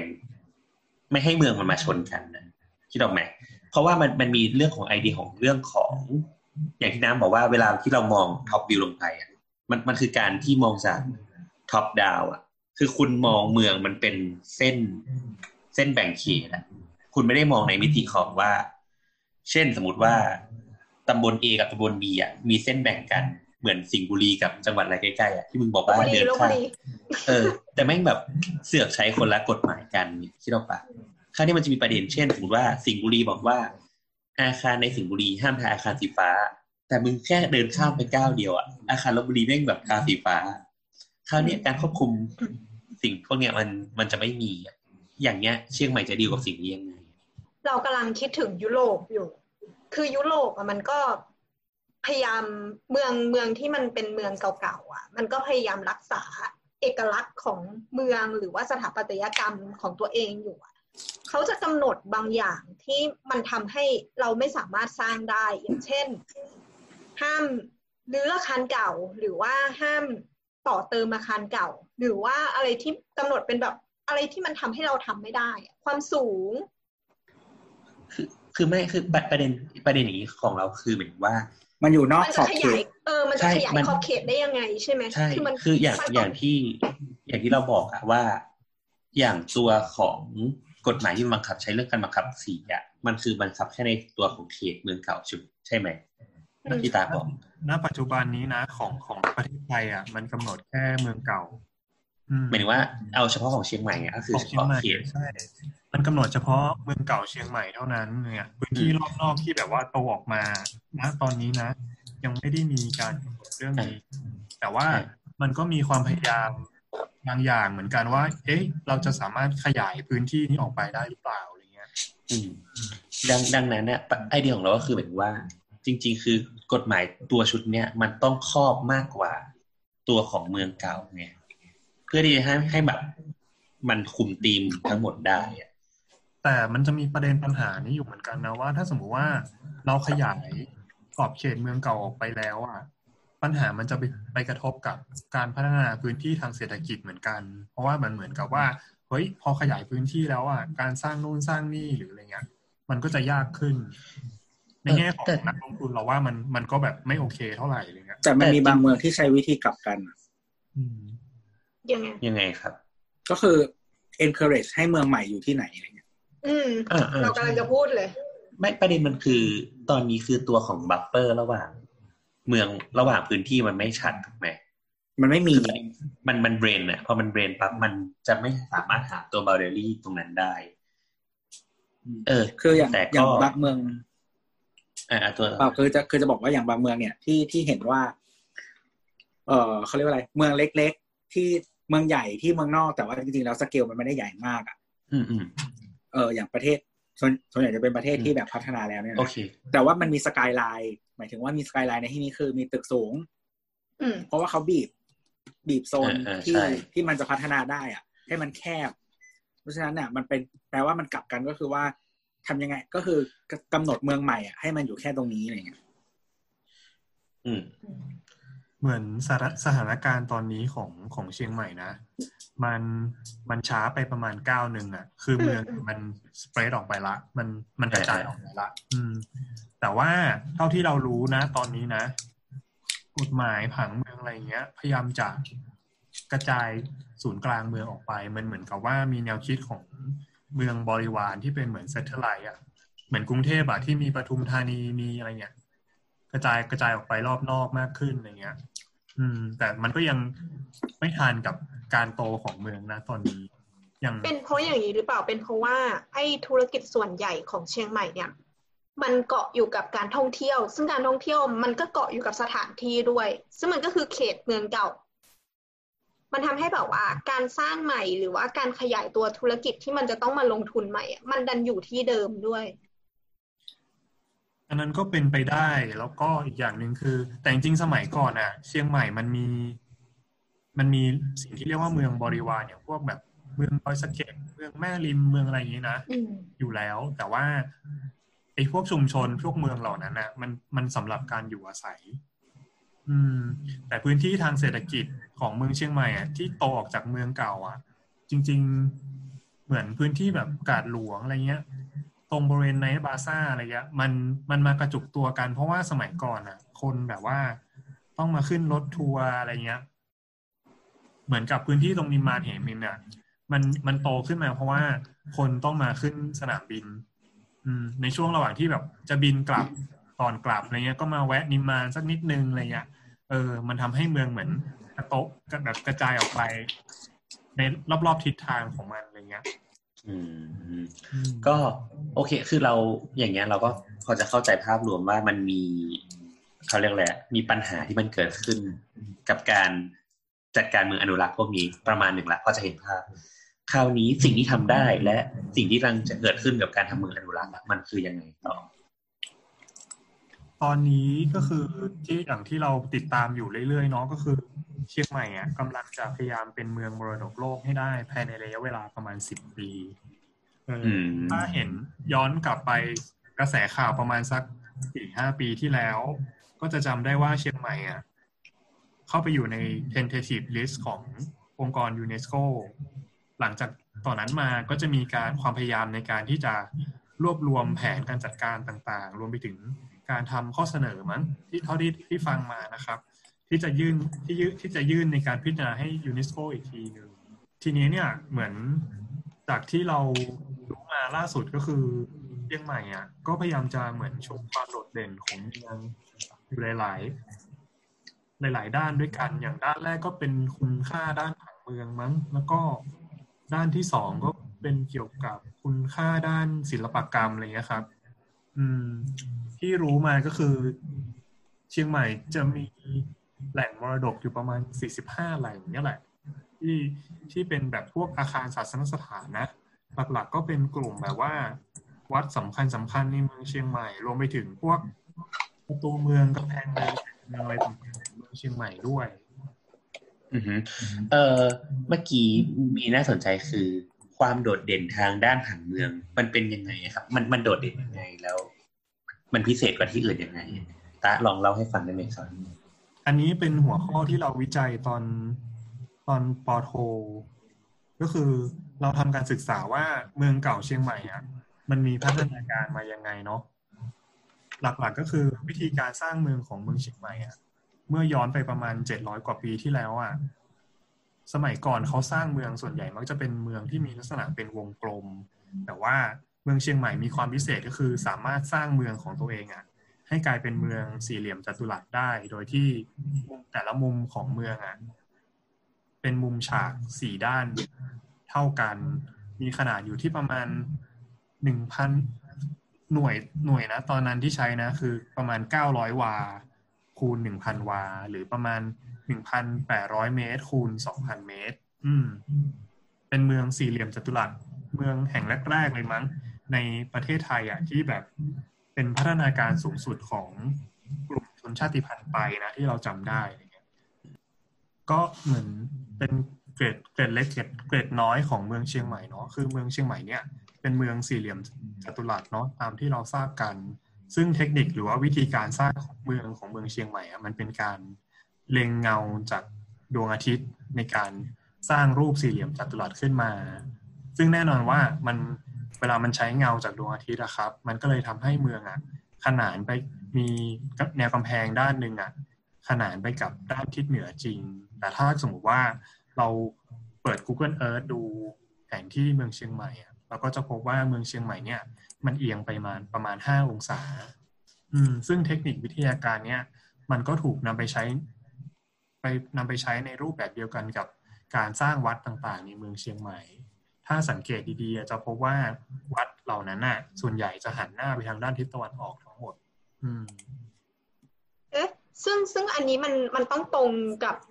วิธีการที่เราสร้างวัดปะวัดต้องหันหน้าไปทางทิศตะวันออกพระประธาน ใช่ใช่อืมมันก็เลยเหมือนกับเมืองเชียงใหม่ มันก็จะมีมี character มีระบบโครงสร้างของเมืองที่ชัดเจนคล้ายๆกับกับ grid ตารางอะ ซึ่งมันมีความสมัยใหม่กว่า แต่ในงานวิจัยที่เราทำก็คือ เราศึกษาไปจนถึงขั้นที่อธิบายได้ว่าเชียงใหม่อะมันไม่ใช่เมืองแบบ grid ตาราง แต่ว่า ลักษณะแนวแกนของถนนน่ะจะมีถนนหลักเป็นถนนแนวแกนเนาะแล้วก็ค่อยๆพัฒนาถนนในทิศเหนือใต้อะ ตามมาทีหลัง ก็จะคล้ายๆ กับรูปแบบกริดแต่ว่าไม่ใช่ซะทีเดียว มันจะมีความคล้ายกริดแต่ว่าไม่สมบูรณ์เนื่องจากว่าประตูเมืองในแต่ละด้านน่ะมีจำนวนไม่เท่ากัน ซึ่งงานวิจัยอะมันสามารถที่จะค้นคว้าไปได้ว่าเชียงใหม่เนี่ยมีจำนวนประตูเมืองกว่าสิบกว่าประตู อืม ซึ่งปัจจุบันเนี้ยที่เราเห็นอยู่อะมีอยู่แค่ห้าประตูเท่านั้นเอง เอ๊ะ จำนวนประตูที่ไม่เท่ากันเนี่ยหมายถึงว่าด้านหนึ่งเนี่ยอาจจะมีจำนวนขี้ด้านหนึ่งอาจจะเป็นจำนวนคู่ในนี้มันก็สื่อออกมาว่าผังเมืองมันไม่ได้ถูกเป็นมาสเตอร์แ a นตั้งแต่แรกหรือเปล่าใช่ผังเมืองไม่ได้มี master plan แต่ว่ามันถูกเจาะไปตามเหตุการณ์สำคัญต่างๆ หรือว่ามีเงื่อนไขบางอย่างที่จะทำให้ถูกเจาะ อืมซึ่งส่วนใหญ่แล้วคิดถึง คิดถึงบอกว่า สมมติว่าฉันอยากสร้างประตูเมืองข้างหนึ่งก็คือสมมติเป็นยุคที่เป็นเจ้าเมืองอันนี้ก็สร้างได้ถูกไหมใช่ใช่อย่างสมัยแรกสุดนะเชียงใหม่มันจะมีเป็นสี่เหลี่ยมเนาะทีนี้มันจะมีประตูอยู่ตรงกลางอะ่ะอืมเออ แล้วจู่ๆวันหนึ่งแบบว่าเฮ้ยฉันอยากเจาะประตูเพิ่มตรงชุมชนตรงเนี้ย ก็เจาะอืมเออฉะนั้นในส่วนตัวเรามองว่า อันเนี้ยมันทำให้มีเรื่องเล่าในแต่ละที่นะ ใช่ใช่มันจะมีสตอรี่ของมัน เฮ้ย ไม่รู้เราแชร์สกรีนได้หรือเปล่าอะใช่ไหมเดี๋ยวเราเปิดเราเปิดให้ดูดีกว่า ตอนนี้ตอนนี้ตาก็แชร์แชร์สกรีนนะฮะ ก็เดี๋ยวเราจะบรรยายให้คุณผู้ฟังเอ่อได้นึกภาพตามนะครับคือคือคือความยากคือสิ่งที่ตาชวนวันเนี้ยมันคือผังเมืองตั้งแต่ปีหนึ่งแปดสามเก้าแต่ไม่ใช่คศนะพอพศหนึ่งแปดสามเก้าจนถึง สองห้าหกหนึ่งเนี่ย คือคือเอาอย่างนี้ตามที่เราเห็นตอนเนี้ย มันคือผังเมืองที่ค่อยๆมีความหนาแน่นขึ้นไปเรื่อยๆหนาแน่นของการอยู่อาศัย หนาแน่นของถนนต่างๆอะไรอย่างเงี้ยอะคราวนี้มันก็มีความน่าสนใจละตะลองเล่าให้ฟังว่ามันเกิดอะไรขึ้น ตั้งแต่หนึ่งแปดสามเก้าจนถึงสองห้าหกหนึ่งเนี่ยมีอะไรที่คนฟังควรจะรู้ว่ามันเป็นเกตที่น่าสนใจอะไร เงี้ยเดี๋ยวอย่างแรกเลย คือตอนแรกที่ตาบอกว่า ผังเมืองเป็นรูปสี่เหลี่ยม แต่ว่าเป็นสี่เหลี่ยมที่ไม่ขนาน คือตอนเนี้ย พอมาเห็นผังรวมแล้วเราเข้าใจเลย คือคิดดูว่ามันคือสี่เหลี่ยมจัตุรัสที่ที่สมบูรณ์ต้องพูดด้วยอย่างเงี้ยมันสมบูรณ์จริงๆ เพียงแต่ว่ามันถูกเอียงไปนิดนึงคือห้าองศาถูกไหมมันเอียงจริง ๆ นะใช่ไม่แต่คือแต่คือในในความคิดของการสร้างเมืองอะมันคือตรงแล้ว ใช่ใช่หมายถึงว่า ในวิธีการวัดแบบเขาอะคือมันถูกต้องแล้วอะแล้วไงต่อฮะนั่นแหละก็เหมือนตอนแรกที่เราอธิบายน้ำไปว่าเฮ้ยจริง ๆ ประตูเมืองเชียงใหม่อะ สมัยก่อนอะ ประตูเมืองมันมันมีมีประตูอยู่ตรงกลางเนาะตรงกัน แต่ว่ามันมีเหตุเป็นไปที่จะทำให้ต้องเจาะประตูเมืองเพิ่มอะไรอย่างเงี้ยเออ มันก็เลยทำให้ระบบถนนของเมืองอะครับ มันเริ่มเบนไปละไม่ไม่ได้เป็นเหมือนกริดตารางละ เริ่มจะแบบว่าเออเบี้ยวไปเบี้ยวมาอะไรเงี้ยอืมีเพคระวามออร์แกนิกมีความออร์แกนิกของผังอะไรเงี้ยอืมอุ้ยถ้าจะเล่านี่ยาวมากเลยนะไม่เล่าเลยสนุก คือไม่พอเห็นเป็นแล้วมันคิดภาพออกแต่เรากลัวคนฟังไม่เห็นภาพ คือภาพแรกที่เป็นภาพดั้งเดิมล่าสุดเนี่ย มันจะมีแค่กำแพง แล้วก็จุดสำคัญเนี่ยเล็กน้อยเท่านั้น มีถนนติดกลางที่เป็นตัดตัวเมืองเนี่ย ตัดอยู่นิดนึง แล้วก็มีอะไรเนี่ยค้นพบเสาอินทราดั้งเดิม อินทขิน อินทขินคืออะไรอะ โอเคโอเคโอเคเราเล่าให้ฟังเลยก็ได้ อันเนี้ยไม่รู้นะถ้าถือกับว่ามันยาวไปก็แบบลองไปตัดดูเนาะ ไม่เล่าไม่อย่างไม่เล่าเลยช่างมัน ไม่เป็นไรฮะ เรามีตอนแบบห้าชั่วโมงอะไรอย่างเงี้ยสมัยก่อนน่ะ คนที่สร้างเมืองเชียงใหม่อะคือพญามังราย ทีนี้เนี่ยพญามังรายเนี่ยเมื่อก่อนเป็นเหมือนเจ้าเมืองเชียงรายเนาะก็อยากจะมายึดเมืองลำพูน ซึ่งสมัยนั้นก็คือเวียงหิริปุนชัย ก็เลยเหมือนคุณชัยเออก็ยกทัพมาเรื่อยๆอะไรเงี้ย แล้วก็เหมือนก็เคยแบบพยายามจะสร้างเมืองไปเรื่อยๆ หลาย ๆ แห่งเนาะกว่าจะยกทัพมามันก็ใช้เวลานานเนาะ ทีนี้เหมือนเมืองแต่ละแห่งที่ถูกสร้างขึ้นมาก็อย่างเช่น แบบว่าเวียงฝางเวียงฝางอะไรเงี้ย ซึ่งเวียงฝางอะก็จะมีลักษณะเป็นเมืองวงกลม เพราะว่าสมัยก่อนน่ะวิธีการสร้างเมืองก็คือ เป็นการตั้งเสาอินทขินขึ้นมา หลังจากนั้นน่ะก็เหมือนเหมือนกับทำการลากเชือกอะแล้วตีวงออกมาเป็นวงกลม หรือ เหรือมือนเวลาที่เราเขียนวงกลมโดยไม่ใช้วงเวียนอะคือมีอ่านั่นแหละเข็มอันหนึงจิ้มตรงกลาง แล้วก็ใช้ได้ในการผูกแล้วก็หมุนรอบใช่ไหมใช่เทคนิคอย่างนั้นน่ะ มันก็คือเทคนิคในการสร้างเมืองหลาย ๆ เมือง รวมไปถึงลักษณะของเมืองแบบ อย่างเช่นสมมุติว่าเรามีคนสิบคนเนี้ยหันหลังชนกันแล้วเดินไปในในแต่ละทิศเนี้ยก็จะถ้าสมมติว่าเดินไปในตำแหน่งจำนวนเก้าเท่ากัน เมืองนั้นน่ะ ก็จะมีโอกาสที่จะเป็นวงกลม เหมือนกับวิธีแรก แต่ถ้าสมมุติว่าเมืองเหล่านั้นน่ะ ไม่ได้เดินไปในจำนวนเก้าที่ไม่เท่ากันน่ะ มันก็จะกลายเป็นเมืองหลาย ๆ เหลี่ยม เป็นห้าเหลี่ยมบ้างหกเหลี่ยมบ้างแล้วแต่เออบิดเบี้ยวไปตามพื้นที่ทางภูมิศาสตร์อืมอืมเช่นใหม่อะ เป็นเมืองที่ต่างออกไปก็คือสามารถสร้างเมืองเป็นลูกสี่เหลี่ยมได้เออ๋ออเป็นเพราะเขาไอ้นี่หรือเปล่า มันเป็นพื้นราบด้วยหรือเปล่าหนึ่งก็คือเป็นพื้นราบ แต่ว่าเทคนิคในการขึ้นรูปมุมฉากอะ มันแทบจะเป็นไปไม่ได้เลยด้วยวิธีการแบบแรกสองกล้องแน่เลย เพราะว่ามันมันใช้วิธีการแบบเล็งเงาเนี่ยแหละ สร้างมุมฉากขึ้นมา แล้วก็ขยายจำนวนของมุมฉากออกไปในแต่ละด้าน อืมทีนี้ย้อนย้อนกลับมาใน ในในเรื่องของพญามังรายอะพญามังรายอะเข้ามาตีเมืองหิริปุนชัยได้เนาะแล้วก็ยึดเมือง ทีนี้ก็สร้างเมืองถัดมาอีกเมืองหนึ่งก็คือเวียงกุมกาว อยู่ทางด้านทิศทิศใต้ของเมืองเชียงใหม่ ทีนี้เหมือนกับว่าก็ไม่ได้พอใจเมืองนี้สัทีเดียวอะไรเงี้ยก็เลยเหมือนหาพื้นที่ชัยภูมิของเมือง สุดท้ายแล้วก็เหมือนกับว่ามาค้นพบชัยมงคลเจ็ดประการของเมืองเชียงใหม่ก็คือหนึ่ง ค้นพบต้นต้นนิโครธหรือว่าไม้ใหญ่ตรงบริเวณมุมด้านด้านทิศตะวันออกเฉียงเหนือของเมือง อย่างที่สองก็คือหนองบัวใหญ่ชัยมงคล แล้วก็น้ำแม่ข่า แล้วก็แม่น้ำปิงที่อยู่ทางด้านทิศขวาของเมืองเนี้ยแล้วก็สิ่งสำคัญที่พญามังรายเจอก็คือฟานเผือกกับหนูเผือก ฟานคือตัวอะไร ฟานก็คือเป็นเหมือน เก้งช้าอะงเก้งเผือกเป็นเหมือนกวาง เอออืมอันนี้เป็นภาษาเหนือหรือว่าเป็นเป็นสัตว์เป็นที่ชื่อฟานเป็นสัตว์ที่ชื่อฟานเออ อืม ซึ่งความเชื่อของคนในสมัยนั้นก็คือ เหมือนกับว่าสิ่งเนี้ยมันเป็นพวกสัตว์ศักดิ์สิทธิ์อะมันจะเป็นกลุ่มเดียวกับตัวไม้นิโครธเนี่ยแหละที่เชื่อว่าเป็นต้นไม้ศักดิ์สิทธิ์อืมฉะนั้นการวางผังเมืองของเมืองเชียงใหม่อะ มันจะมีความสัมพันธ์เกี่ยวกับของเจ็ดอย่างอย่างเนี้ย เออ อย่างเช่นแบบตรงบริเวณที่พบฟานเผือกอะ ก็จะเป็นตำแหน่งที่ใช้ในการตั้งพระราชวัง เพราะว่าเหมือนกับเป็นพื้นที่ศักดิ์สิทธิ์อะไรเงี้ย รวมไปถึงบริเวณด้านทิศตะวันออกเฉียงเหนือของเมืองที่ไม้มีไม้นิโครธอยู่อะ ก็จะคือครอบตัวพื้นที่ต้นไม้ไว้ภายใน การสี่วางเหลี่ยมอันเล็กๆใช่ไหมคะ ใช่ครับ ไม่ไม่ไม่อ่อนนิโครธก็คือต้นโพถูกไหมต้นโพใช่ก็คือต้นโพ เมื่อกี้เปิดฟานแล้วเป็นเก้ง อืม อย่างตำแหน่งที่เจอฟานอะไรเงี้ย ก็คือตำแหน่งที่ตั้งพระราชวังในสมัยนั้น อืม ซึ่งเทคนิควิธีการในการสร้างเมืองของเมืองเชียงใหม่อะทำการวิเคราะห์แล้วพบว่าเชียงใหม่มีความเชื่อว่าเมืองอะเป็นสิ่งมีชีวิตเหมือนกับคน ก็เลยมีการวางโครงสร้างต่างๆ ของเมืองไว้อะ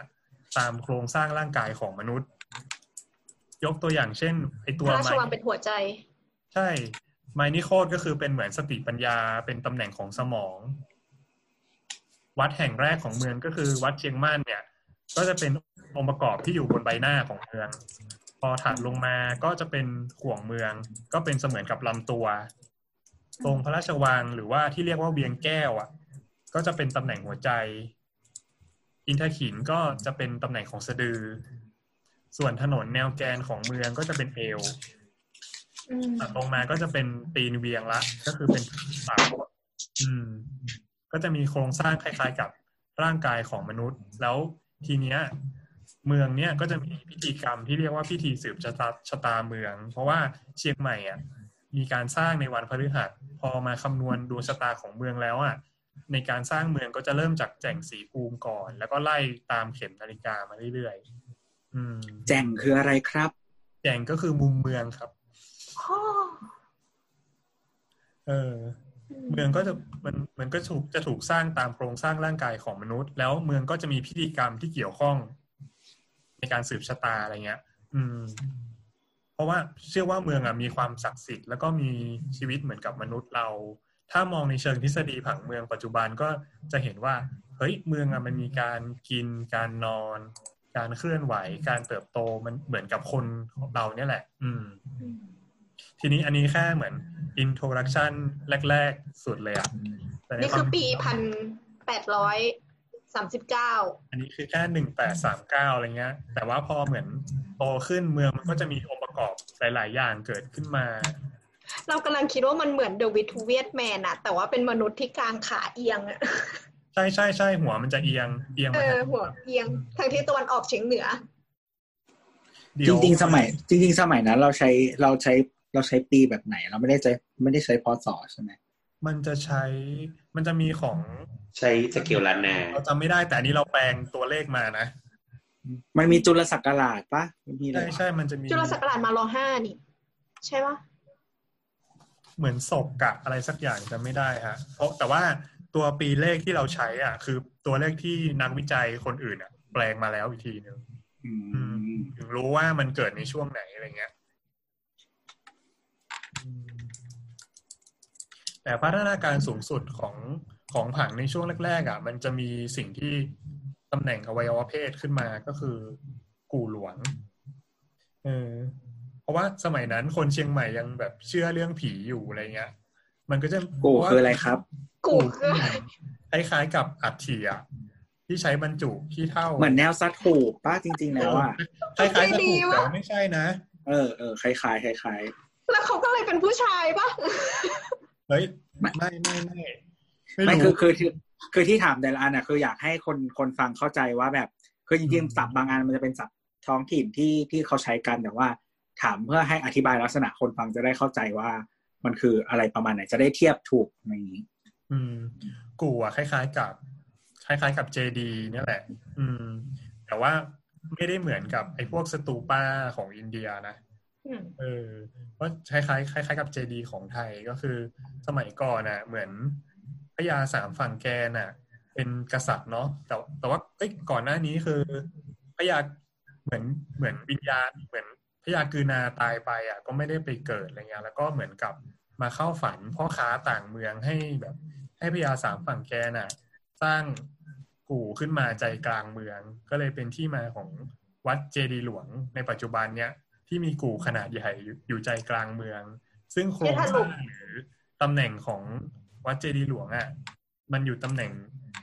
โครงสร้างอวัยวะมันอยู่ตำแหน่งเดียวกันกับอวัยวะเพศของมนุษย์อะไรเงี้ย อืมเป็นเหมือนกับตำแหน่งกึ่งกลางอะไรเงี้ย เออ ก็คืออยู่ใต้เส้นถนนหลักลงมา อยู่ใต้เอวอืมอืมเหนือขึ้นมาก็เป็นสะดืออะไรเงี้ย เออ แต่เราเป็นเพศอะไรไม่ได้เฉลย ก็ไม่รู้เหมือนกันว่าเป็นเพศอะไรนะ เพราะว่าโดยตัวลักษณะสถาปัตยกรรมไทยตัวฐานก็คือเป็นโยนีใช่ไหมแล้วก็อืมตัวไอ้เจตัดีวย์เจดีย์ก็คือเป็นลึงเป็นลึงใช่ใช่ลักษณะของแนวคิดก็คล้ายๆกันอะไรเงี้ยอืม แต่สุดท้ายแล้วไอ้ความเชื่อเหล่านี้มันก็ถูกครอบทับด้วยความเชื่ออื่นอยู่เหมือนกัน อืม ก็คือพวกคติจักรวาลน่ะก็มาครอบอีกทีนึงซึ่งสมัยก่อนไอ้กู่หลวงเนี่ยมันก็ถูกเสริมฐานแล้วก็ขยายให้กลายเป็นพระธาตุเจดีย์หลวงที่เราเห็นในปัจจุบันอย่างเงี้ยอืมอืมแต่มันยังมีเกร็ดเล็กเกร็ดน้อยอย่างอื่นอีก เพราะว่าในสมัยหลังเมืองเชียงใหม่อะมันมีแนวคิดที่เรียกว่าทักษะเมือง ทักษะเป็นความเชื่อเรื่องทิศที่เข้ามากำหนดว่าแต่ละทิศของเมืองอะ ควรจะเป็นใครอยู่อาศัยตรงกลุ่มไหนอะไรเงี้ย อืม แล้วแต่ละทิศของเมืองอะมันจะมีวัดหลัก ๆ วัดสำคัญที่เกี่ยวข้องกับพื้นที่ตรงนั้นอยู่อะไรเงี้ยอ๋อนี่คือปีที่พระธาตุหลวงถล่มแล้ว ใช่แล้ว ปีนี้ถล่มไปแล้วอืมครับในช่วงปีอืมสองพันเก้าสิบสี่เนี่ยหลังในช่วงเนี้ยก็คือถล่มไปละอืม จริง ๆ พอเรามาศึกษาเรื่องเมือง เราจะรู้เข้าใจว่าบางทีเมืองมันเกิดความเปลี่ยนแปลงอย่างฉับพลัน เพราะว่ามีอยู่สองเหตุผลหลักๆ ก็คือหนึ่งก็คือถูกสงครามสองก็คือโดนภัยพิบัติบางอย่าง อย่างเช่น แผ่นดินไหวโรคระบาดเมืองมันจะเปลี่ยนไปฉับพลันอะไรเงี้ยอืมอ่าฮะคือตต่อนเลยที่เขาเริ่มแบ่งเป็นควอเตอร์ของชุมชนเนี่ย มันทำให้เกิดดูดคนเข้ามาในประตูเมืองขึ้นด้วยหรือเปล่า พอหลังจากช่วงนี้มันเลยทำให้เกิดการแบบเคลื่อนไหวของกำแพงเมืองมากขึ้น เช่นมีรูเอ้มีประตูมากขึ้น คือคืออันนี้ขอขอเดากันนะตายไม่เชื่อคือเรากำลังคิดว่าในช่วงสมัยก่อนนะการเคลื่อนย้ายของคนนะมันมักจะไม่ได้เคลื่อนย้ายตามเขาเรียกแหละ ตามเศรษฐกิจอะมันน่าจะเคลื่อนย้ายตามสงครามมากกว่า การจับเฉลยมาย้ายคนไปนู่นไปนี่เศรษฐกิจก็มีเพียงแต่ว่าคือทุกอย่างอะเพสมันช้าไง ทั้งทั้งหลายแบบอะอืมเพราะไม่คือเข้าเข้าใจไหมว่าเมืองมันไม่ได้คอนเน c t กัน การไปเข้าใจเข้าใจอะการไปก็ยากแล้วก็ผลกระทบเวลาจะวิ่งมา ไม่ว่าจะเป็นเรื่องอะไรก็ตามทั้งสงครามหรืออะไรก็ตาม ทุกอย่างเพสมันจะช้าหมด คือคือเหมือนเคยคุยกับตาว่าในอย่างที่บอกว่า เอ้ย เราเคยคุยกับตาว่าเชียงใหม่อะ จริง ๆ แล้วมันอยู่ในเชยภูมิที่ดีมาก หมายถึงหมาเชยฟถึงว่าภูมิที่ดีต่อ ในชัยภูแง่มิขไม่อได้งอยู่อีมันสานหรอกครับตึงโป๊ะไม่ใช่ มันมันอยู่ระหว่างสองเมืองใหญ่อะก็คืออยุธยาและ พม่านี่เขาใช้อะไรวะมอญปะผู้กามเหรอยุคนั้น ไม่ใช่ภูกามมัน มันมีตั้งหลายเมืองพม่ามันมีหลายอาณาจักรมอยุธยาน่จะเนี่ย เทียบคืออยุธยาเนี่ย มัน irrelevant สำหรับเชียงใหม่นะตอนนั้นอะไกลเกินไปเหรอไม่ใช่มันยังไม่มีอยุธยาเลยอ้าวเหรอเออชัยภูมิของเมืองใช่ไหมจริงเออใช่จริงๆอะชัยภูมิของเมืองเชียงใหม่มันมันค่อนข้างดี เพราะว่ามันเป็นเหมือนเส้นทางผ่านทางการค้าในหุบเขา มันเป็นเหมือนระหว่างเมืองอะจากสมมุติว่าเชียงรายอย่างเงี้ย ลงมาไปถึงพื้นที่ทางออกทางทะเลอะไรเงี้ย ทางแบบฝั่งพม่าอ่าวมอตตามะอะไรเงี้ยรวมไปถึงแบบทางอ่าวไทยอะไรเงี้ย อืมเชียงใหม่มันก็เลยเหมือนเป็นเมืองที่อยู่ตรงกลาง ในอืมในเส้นทางทางการค้าอีกทีหนึ่งอืมเป็นเพราะว่าทางผ่านของเส้นทางทางการค้า อืม มันก็เลยมีมันก็ถึงมันมีความแบบหลากหลากหลายทางชาติพันธุ์แล้วประเด็นเรื่องที่เรื่องที่บกน้ำพูดก็คือเหมือนชุมชนอะ มันมีการ กระจายตัวเพราะว่ามันถูกแบบกวาดต้อนเทครัวมา เพราะว่าสมัยนั้นอะ ล้านนามันมีความแข็งแกร่งมาก มันก็จะไปตียึดเมืองต่างๆ ขยายอาณาเขตอะไรเงี้ย ซึ่งชัยภูมิของเมืองเชียงใหม่มันจะมีวิธีคิดก่อนหน้าเนี้ยเรื่องเกี่ยวกับเมืองบริวาร ก็คือไอ้พวกเวียงสวนดอกเวียงต่างๆ ที่อยู่โดยรอบของมันแบบทำหน้าที่เป็นเหมือนกับเมืองหน้าด่านในการป้องกันเมืองอีกทีหนึ่ง แล้วความที่ด้วยความที่มีแม่แม่น้ำปิงอะเป็นแม่น้ำเส้นใหญ่ๆอยู่ทางด้านขวาอืมมันก็เป็นเหมือนอาการธรรมชาติในการป้องกันเมือง ซึ่งถูกค้นพบมาตั้งแต่ปีที่สร้างเมืองแล้วอะไรเงี้ยอืมรวมคืไปอถึเรางดูผังตรงเนี้ย เรารู้เลยว่าแบบเมืองเนี้ยมันเป็นระนาบเดียวกันอย่างสมบูรณ์ เพราะว่าเราเคยอ่านหนังสือของกำแพงเมืองจีน ตอนที่เขาสร้างขึ้นนะเราจะสังเกตว่ากำแพงเมืองจีนเนี่ยไม่สามารถที่จะสร้างเป็นเส้นตรงได้ เพราะว่ามันต้องผ่านเขาเยอะมาก ทีเนี้ยเวลาที่เราสร้างอะ ไม่ได้ยิงมาจากดาวเทียมเหมือนยุคสมัยเนี้ย มันไม่สามารถสร้างเส้นตรงได้อะเขาก็จะใช้วิธีการเดินแล้วก็นับก้าวไปเรื่อยๆ ทีเนี้ยพอมันเป็นคนอะเป็นสเกลคนอะมันเลยทำให้เกิดการผิดพลาดสมมติว่าเราเดินขึ้นเขาอะเราจะรู้สึกว่าเนี่ยคือไกลแล้ว แล้วก็สร้างป้อมแต่จริงๆแล้วคือมันยังไม่ไกลจากป้อมเดิมอะไรเงี้ยมันเลยทำให้เราเห็นว่ากำแพงอะมันไม่ได้เป็นเส้นตรง แต่ของเชียงใหม่อะมันตรงมาก เราว่าจะเรานึกถึงแบบว่าเอาเตามาดีดป่วะเพราะว่ากว่ากว่าจะสร้างเมืองเชียงใหม่ได้พญามางลายสร้างเมืองเยอะมากเหมือนสอบหาสถานที่อะไปหลายแห่งมาก อืมจนกระทั่งแบบมาเจอตรงที่เนี้ยแล้วถูกใจก็เลยสร้างขึ้นมา ซึ่งตอนแรกจะสร้างใหญ่กว่านี้ด้วย มันมีเหมือนกับบทวิเคราะห์เอาไว้ว่าจริง ๆ ที่เมืองเชียงใหม่มันมีมันมีไซส์เท่าเนี้ยก็เพราะว่า ระยะทางจากมุมหนึ่งไปหาอีกมุมหนึ่งอะมันเป็นระยะทางที่ม้าสามารถวิ่งไปถึงได้อย่างรวดเร็ว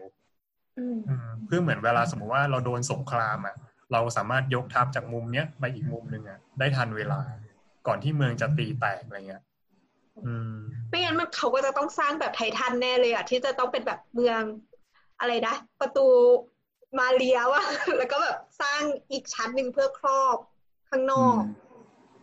แต่อย่างที่แบบทุกคนเห็นเนี่ยก็คือจริง ๆ เชียงใหม่อะมันมีกำแพงสองชั้นนะ มันไม่ใช่ชั้นเดียว อธิบายอธิบายนะฮะเออออธิบายเป็นภาพ อธิบายภาพให้เป็นเสียงนะฮะสมมุติว่าที่เราเห็นเป็นสี่เหลี่ยมเนี้ย คือกำแพงเมืองชั้นใน แต่ว่าเชียงใหม่อะมีกำแพงอีกชั้นหนึ่งที่คล้ายๆกับเซี่ยวจันทร์หรือว่า เป็นเป็นเหมือนเกือกม้า โค้งรอบเมืองอีกทีหนึ่งอะไปครับตาผมมก็คือเอออ่อ่าคือภาพ ภาพเมืองที่อยู่ในคูเมืองที่ทุกคนถ้าถ้าใครเคยไปเชียงใหม่นะฮะก็เอ่อมันจะเป็นสี่เหลี่ยมจัตุรัสเนาะทีเนี้ยไอ้กำแพงอีกอันหนึ่งอะที่ที่เราพูดถึงเมื่อกี้ที่มันเป็นรูปเซี่ยวจันทร์เนี่ยก็คือ มันจะลากจากมุมหนึ่งมุมขวาบนอ่าสีของสี่เหลี่ยมจัตุรัสเนี่ยลงไปถึงมุมซ้ายล่าง เป็นเป็นโค้งไปอย่างเงี้ยนะครับตะวันออกเฉียงเหนือจะลด ตะวันตกเฉียงใต้ อืม ซึ่งไอ้กำแพงกำแพงส่วนเนี้ยเขาเรียกว่ากำแพงดิน อืม คือใช้ดินสร้างถูกไหมใช้ดินในการสร้างเมื่อสมัยก่อนคนสมัยก่อนเนาะจะใช้กำแพงเมืองอะ เป็นเป็นลักษเป็นคันดิน มีคูน้ำกับคันดิน แต่ว่าในยุคหลังอะเชียงใหม่มันมีพัฒนาการของกำแพงเมือง โดยที่เอาเอาอิฐอะไปเหมือนกับ ก่อซ้อนอีกทีหนึ่งมันฉะนั้นมันจะเป็นกำแพงเมืองที่เป็นกำแพงอิฐแต่มีแกนตรงกลางเป็นดินอืมเข้าใจพอเก็บอิฐเผาหรืออิฐอ๋อก็คือดินเฉยอิฐเผาอิฐเผาอ๋อก็คือเขาอะหมายถึงว่าเขาไม่ได้ทำกำแพงเขาไม่ได้เอากำแพงเดิมทิ้งใช่ไหมก็คือ สร้างครอบขึ้นมาสร้างครอบขึ้นมาอีกทีหนึ่งเพื่อเสริมความแข็งแรงอะไรเงี้ยเพราะว่ายุคสมัยนั้นก็คือเริ่มมีการใช้ ปืนใหญ่อะไรเงี้ย เข้ามาใช้ในการรบละ ฉะนั้นกำแพงมันต้องเหมือนเสริมความแข็งแรงมากขึ้นอะไรเงี้ย แต่กว่าที่มันจะเห็นเป็นแบบที่เราเห็นในปัจจุบันน่ะ เชียงใหม่มันเคยพัฒนาตัวกำแพง มาอีกรูปแบบหนึ่งแล้ว คือรับอิทธิพลของตะวันตกเข้ามา ถ้าสมมุติว่าเราไปเที่ยวเชียงใหม่ในปัจจุบันเนี้ย มันจะมีแจ่งอยู่สี่แจ่งเนาะก็คือ แจ่งสีภูมิ แจงกูเฮืองแจงหัวลิน แจงคาตัมซึ่งแต่ละแจงอะจะมีรูปร่างรูปทรงไม่เหมือนกัน เพราะว่าเวลาสมมติเวลากลางคืนเนี้ย เราเดินทับหรืออะไรเงี้ย เราก็จะรู้ว่าเราอยู่ในมุมไหนของเมือง หรือทิศไหนของเมือง เพราะว่าตอนกลางวันเรายังเห็นพระอาทิตย์เนาะก็สามารถรู้ทิศได้แต่ว่าตอนกลางคืนเนี่ยจะมองไม่เห็นละฉะนั้นในแง่ของการพัฒนาแจ่งเนี่ยพวกเนี้ยมันก็จะสร้างในรูปร่างรูปทรงที่ต่างกันออกไป คือสฟมัอยร์ดเนี้ยปะมันคือใช่ป้อมมันมันก็คือฟอร์ดอืม เป็นป้อมที่แบบมีเชิงเทินสำหรับแบบซุ่มยิงปืนอะไรเงี้ยอืมอืมประตูเมืองเก่าของเชียงใหม่สมัยก่อนอะจริง ๆ ไม่ได้มีชั้นเดียว แต่ว่ามีสองชั้น ซึ่งไอ้พวกประตูท่าแพที่เราไปถ่ายรูปกันทุกวันเนี้ยมันเหลืออยู่แค่ชั้นเดียวเท่านั้นอะไรเงี้ยอืมโอ้แสดงว่ารับแนวคิดฝรั่งมาเกือบหมดเลยนะเนี่ย มันก็พัฒนามาเรื่อยคันน้ำด้วยใช่ไหม ก็พัฒนามาเรื่อยๆ ตามแบบๆอืม step ของมันแบบเจ็ดร้อยกว่าปีอะไรเงี้ย กว่าที่เราจะมาเห็นถึงจุดนี้อะไรเงี้ย คือก่อนยุคสยามเนี่ยถึงว่าคือมันก็คือมีไอ้แบบโบราณที่ที่เราไม่เห็นภาพแล้ว มันเขาก็ปรับมาเรื่อยๆ จนมันถึงก่อนยุคปัจจุบันอะไรอย่างเงี้ยอืมอืมรวมไปถึงเหมือนพวกโครงสร้างของระบบถนนอะไรเงี้ย มันจะมีอยู่ช่วงยุคหนึ่งที่ รัฐสยามเข้ามามีบทบาทกับเมืองเชียงใหม่แล้ว แล้วก็พยายามจะปฏิรูปเมืองเนาะทำให้เมืองมันมีความทันสมัยเหมือนกับเมืองในยุโรปอะไรเงี้ย ในตะวันตกอะไรเงี้ย ก็เลยเหมือนตัดถนนบางเส้นนะทำให้ผังเมืองมันกลายเป็นระบบกริดขึ้นมา แล้วพยายามจะสร้างเหมือนกับสถานที่ราชการคุกต่างๆ เนี่ย มันก็เลยเป็นเหตุผลที่ว่าทำไมเมืองเชียงใหม่อะถึงมีคุกซ้อนทับกับพื้นที่เวียงแก้วซึ่งเป็นพระราชวังของเมืองอะไรเงี้ย ราะช่วงนั้นมันเป็นเรื่องไสยศาสตร์ด้วยป่ะเรา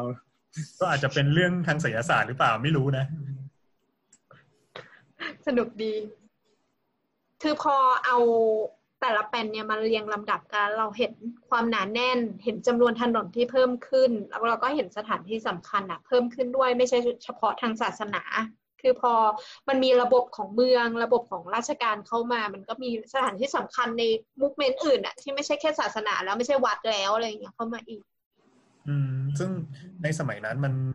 มันก็จะมีนโยบายบางอย่างอย่างเช่น เอาเปลี่ยนจากวัดล้างอะ ให้กลายเป็นโรงเรียน เพราะว่าอยากจะเสริมสร้างประชาธิปไตยให้คนน่ะ รู้หนังสือมากขึ้นอย่างเงี้ย ก็เลยเอาพื้นที่วัดล้าง พื้นที่โลกล้างต่างๆอะไปสร้างเป็นโรงเรียนเป็นสถานที่ราชการอืมฉะนั้นถ้าเกิดว่าเราไปในเชียงใหม่ ทุกวันนี้เราจะเจอว่าเฮ้ยทำไมปรากฏว่ามีเจดีอยู่ในโรงเรียนด้วยอะไรเงี้ย หรือมีวัดอยู่ในโรงเรียนก็มีอะไรเงี้ยแต่เขาไม่ได้เป็นโรงเรียนวัดถูกไหมก็มีทั้งที่เราเป็นโรงเรียนวัดด้วย เป็นโรงเรียนราชการเป็นโรงเรียนรัฐด้วยก็มีอะไรเงี้ยอืมแต่แต่จริง ๆที่ คือถ้าไปที่แถวโซนโน้นอะโรงเรียนวัดเหมือนที่กรุงเทพอะมันไม่ค่อยมีนะอืมเออใช่ถ้าคือคือคือถ้าใครเขาเรียกว่าอะไร คนฟังผู้ฟังนะฮะ ก็คือหมายถึงว่าถ้าถ้าอยู่แถวกรุงเทพหรือผ่านกรุงเทพบ่อยๆ คือจะสังเกตว่าจริงๆที่กรุงเทพอะมันจะมีโรงเรียนที่เป็นชื่อวัดนะโรงก็คือเป็นโรงเรียนวัดจริงๆอะอยู่กับวัด แชร์บริเวณกับวัดอยู่ ซึ่งปัจจุบันมันได้แยกไปแล้วแหละ แต่ว่า เออมันก็มาจากวัดเนี่ย เยอะ มาก ๆ แต่ว่าแบบจริง ๆ ที่อื่นอะมันไม่ได้เป็นแบบนี้ไงมันยังหมายคถึงงว่าเป็นโรงเรียนบวกวัดอยู่ คือคือความสัมพันธ์กับชุมชนระหว่างโรงเรียนกับวัดมันก็มีแต่ว่าไอ้ไอ้ที่ที่เป็นแบบโรงเรียนวัดแบบที่ที่กรุงเทพเป็นอะ มันไม่ได้ มันไม่ได้ถูกส่งไปที่อื่นเท่าไหร่อะ อืมเฮ้ยแต่โมเมนต์เราโรงเรียนวัดที่แยกตัวมาจากวัด ของในกรุงเทพอะมันทำให้เรารู้สึกว่ามันคนละฟิลกันนะ คือโรงเรียนอะมันกลายเป็นโรงเรียน แต่ว่าเนี่ยมันกลายเป็นสถานที่ท่องเที่ยวเว้ย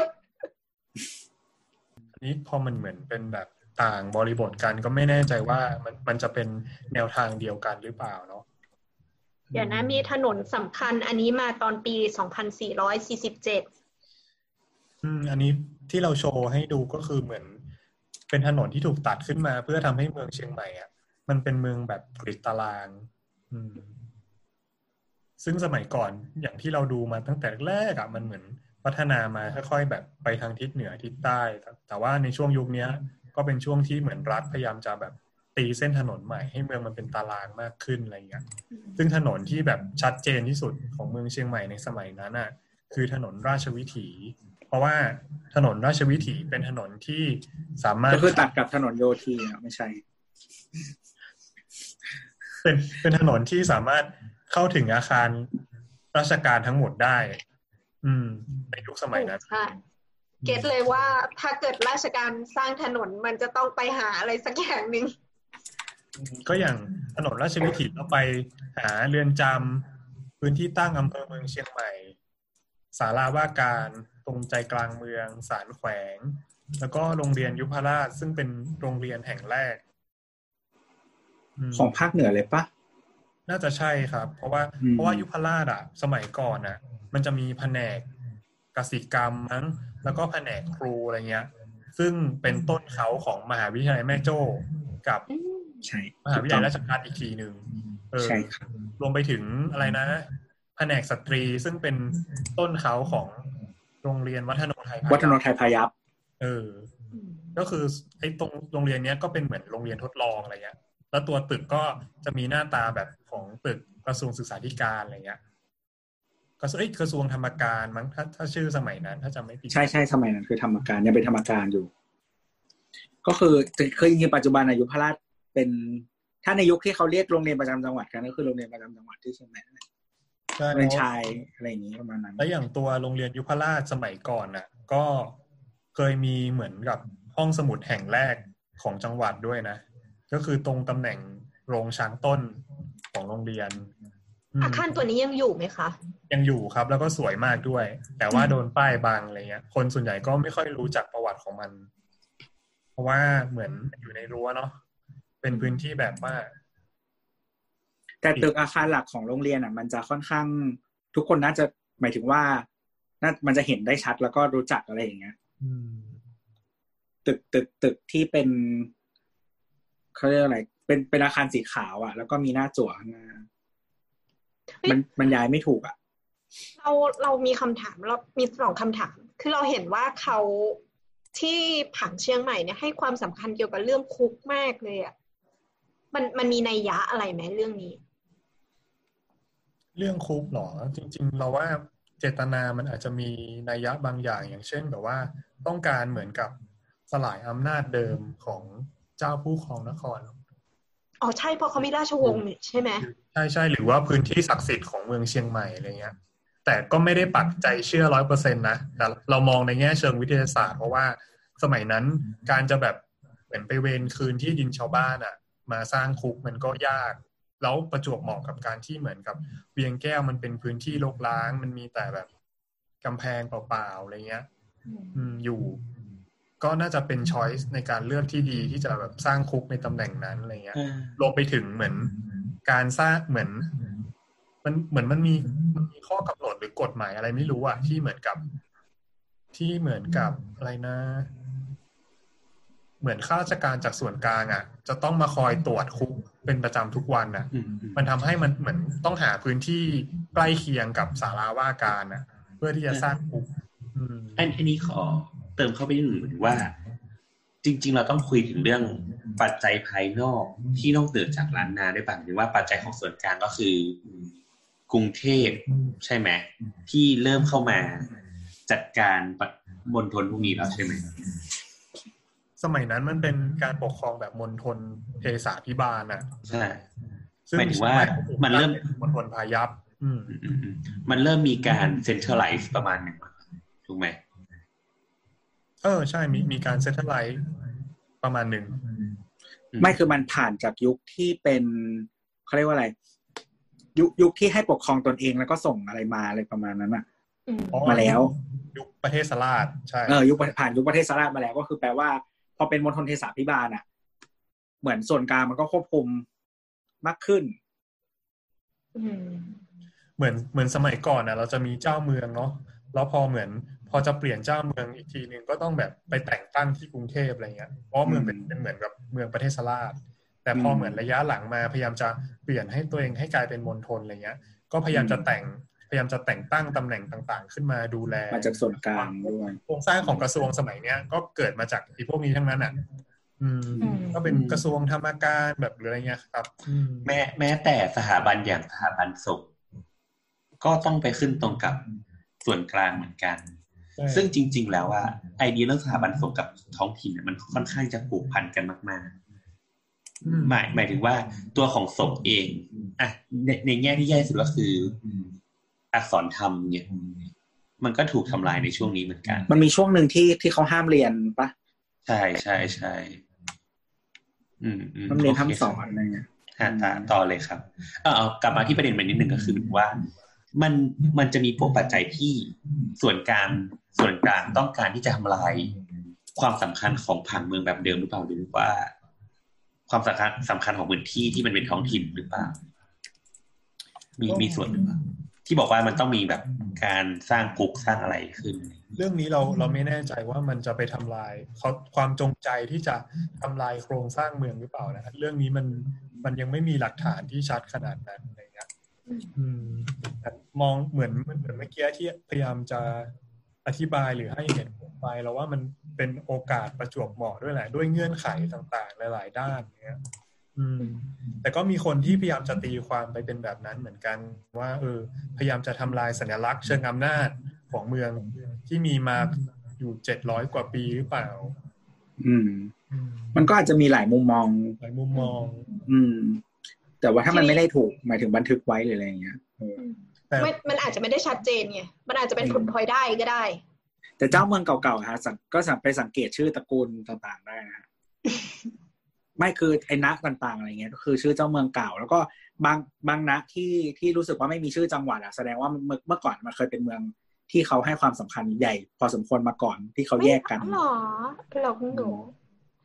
อะไรอย่างนั้นนะฮะแต่ที่เชียงรายไม่มีนะคืออะไรเจ้าเมืองเป็นกบฏนะครับ อันนี้พูดจริงอันนี่พูดจริง ไม่ได้มุก เราเราเข้าสู่คำถามที่สองด้วยคือเราสังเกตเห็นว่ามันมีวัดล้างเยอะ คือเป็นวัดที่ยังดูสมบูรณ์เลย เพราะว่าอยู่ในเขตเมือง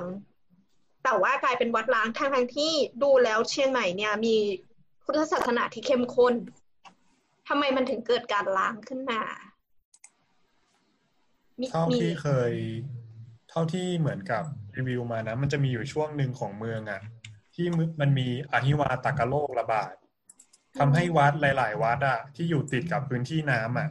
ล้างไปหมดเลย รวมไปถึงมันจะมีช่วงเวลาหนึ่งที่เชียงใหม่อะทำสงครามกับเหมือนเชียงตุงมั้ง แล้วก็ไปแพ้สงครามซ้ำแล้วซ้ำเล่าอะไรเงี้ย มันทำให้เหมือนกับประชากรของเมืองอะมันเริ่มลดถอยลงถอยลงอืมรวมไปถึงมันจะมีช่วงเวลาหนึ่งที่ ช่วงนั้นเป็นช่วงประมาณสงครามโลกครั้งที่สองแล้วมั้งที่มีการทิ้งระเบิดทางอากาศอะทำแล้วไอตัวพื้นที่เวียงหรือพื้นที่เมืองหลักๆอะมันเป็นเป้าหมายในการทิ้งระเบิดทำให้คนน่ะ ย้ายออกจากพื้นที่เมืองทำให้กรรมสิทธิ์ในการถือครองที่ดินของเมืองเชียงใหม่ ในตอนนั้นอะมันก็จะเริ่มเปลี่ยนมือ อืม กลายเป็นว่าพื้นที่หลักๆของเมืองณปัจจุบันเนี้ยส่วนใหญ่อะ ก็ไม่ใช่คนเชียงใหม่ original แล้ว คนเชียงใหม่อะมันมีการแบบโยกย้ายถ่ายเทครัวเรือนอยู่ตลอดเวลาอืมแล้วสุดท้ายก็เกิดวัฒนธรรมแบบว่าคนเมืองขึ้นมาในช่วงยุคหลังอะไรเงี้ยยังไงนะฮะยังไงนะฮะยังไงวัฒนธรรมฒกรรมพอขยายเขาคาว่าคนเมืองหน่อย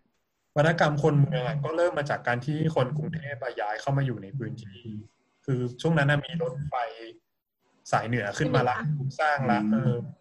แล้วก็เริ่มมาถือครองพื้นที่ดินในเมืองเชียงใหม่อืมเราก็เกิดการต่อต้านกันเกิดขึ้นมาอืมของความไม่พอใจในหลาย ๆ เรื่อง ก็มีการแบ่งแยกพวกกันระหว่างแบบคนภาคกลางกับกับคนท้องถิ่นอืมซึ่งไอความหมายของคนท้องถิ่นก็คือวัฒกรรมคนเมืองนี่แหละคราวเนี้ยคือเราพอจะเห็นภาพแล้วแล้วมันคราวนี้มันจะเกิดการเปลี่ยนแปลงที่เยอะๆในช่วงไหนอีกหลังจากเนี้ย คือหลังจากที่ตาอธิบายแล้ว ว่ามันมีการเข้ามา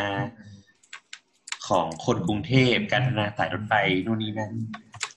เออมันเกิดการเปลี่ยนแปลงใหญ่ ๆ ในช่วงไหนอีกหรือเปล่าการเปลี่ยนแปลงของเมืองหลังจากเนี้ย นับตั้งแต่ช่วงประมาณหลังสงครามโลกครั้งที่สองเป็นต้นมาเนาะ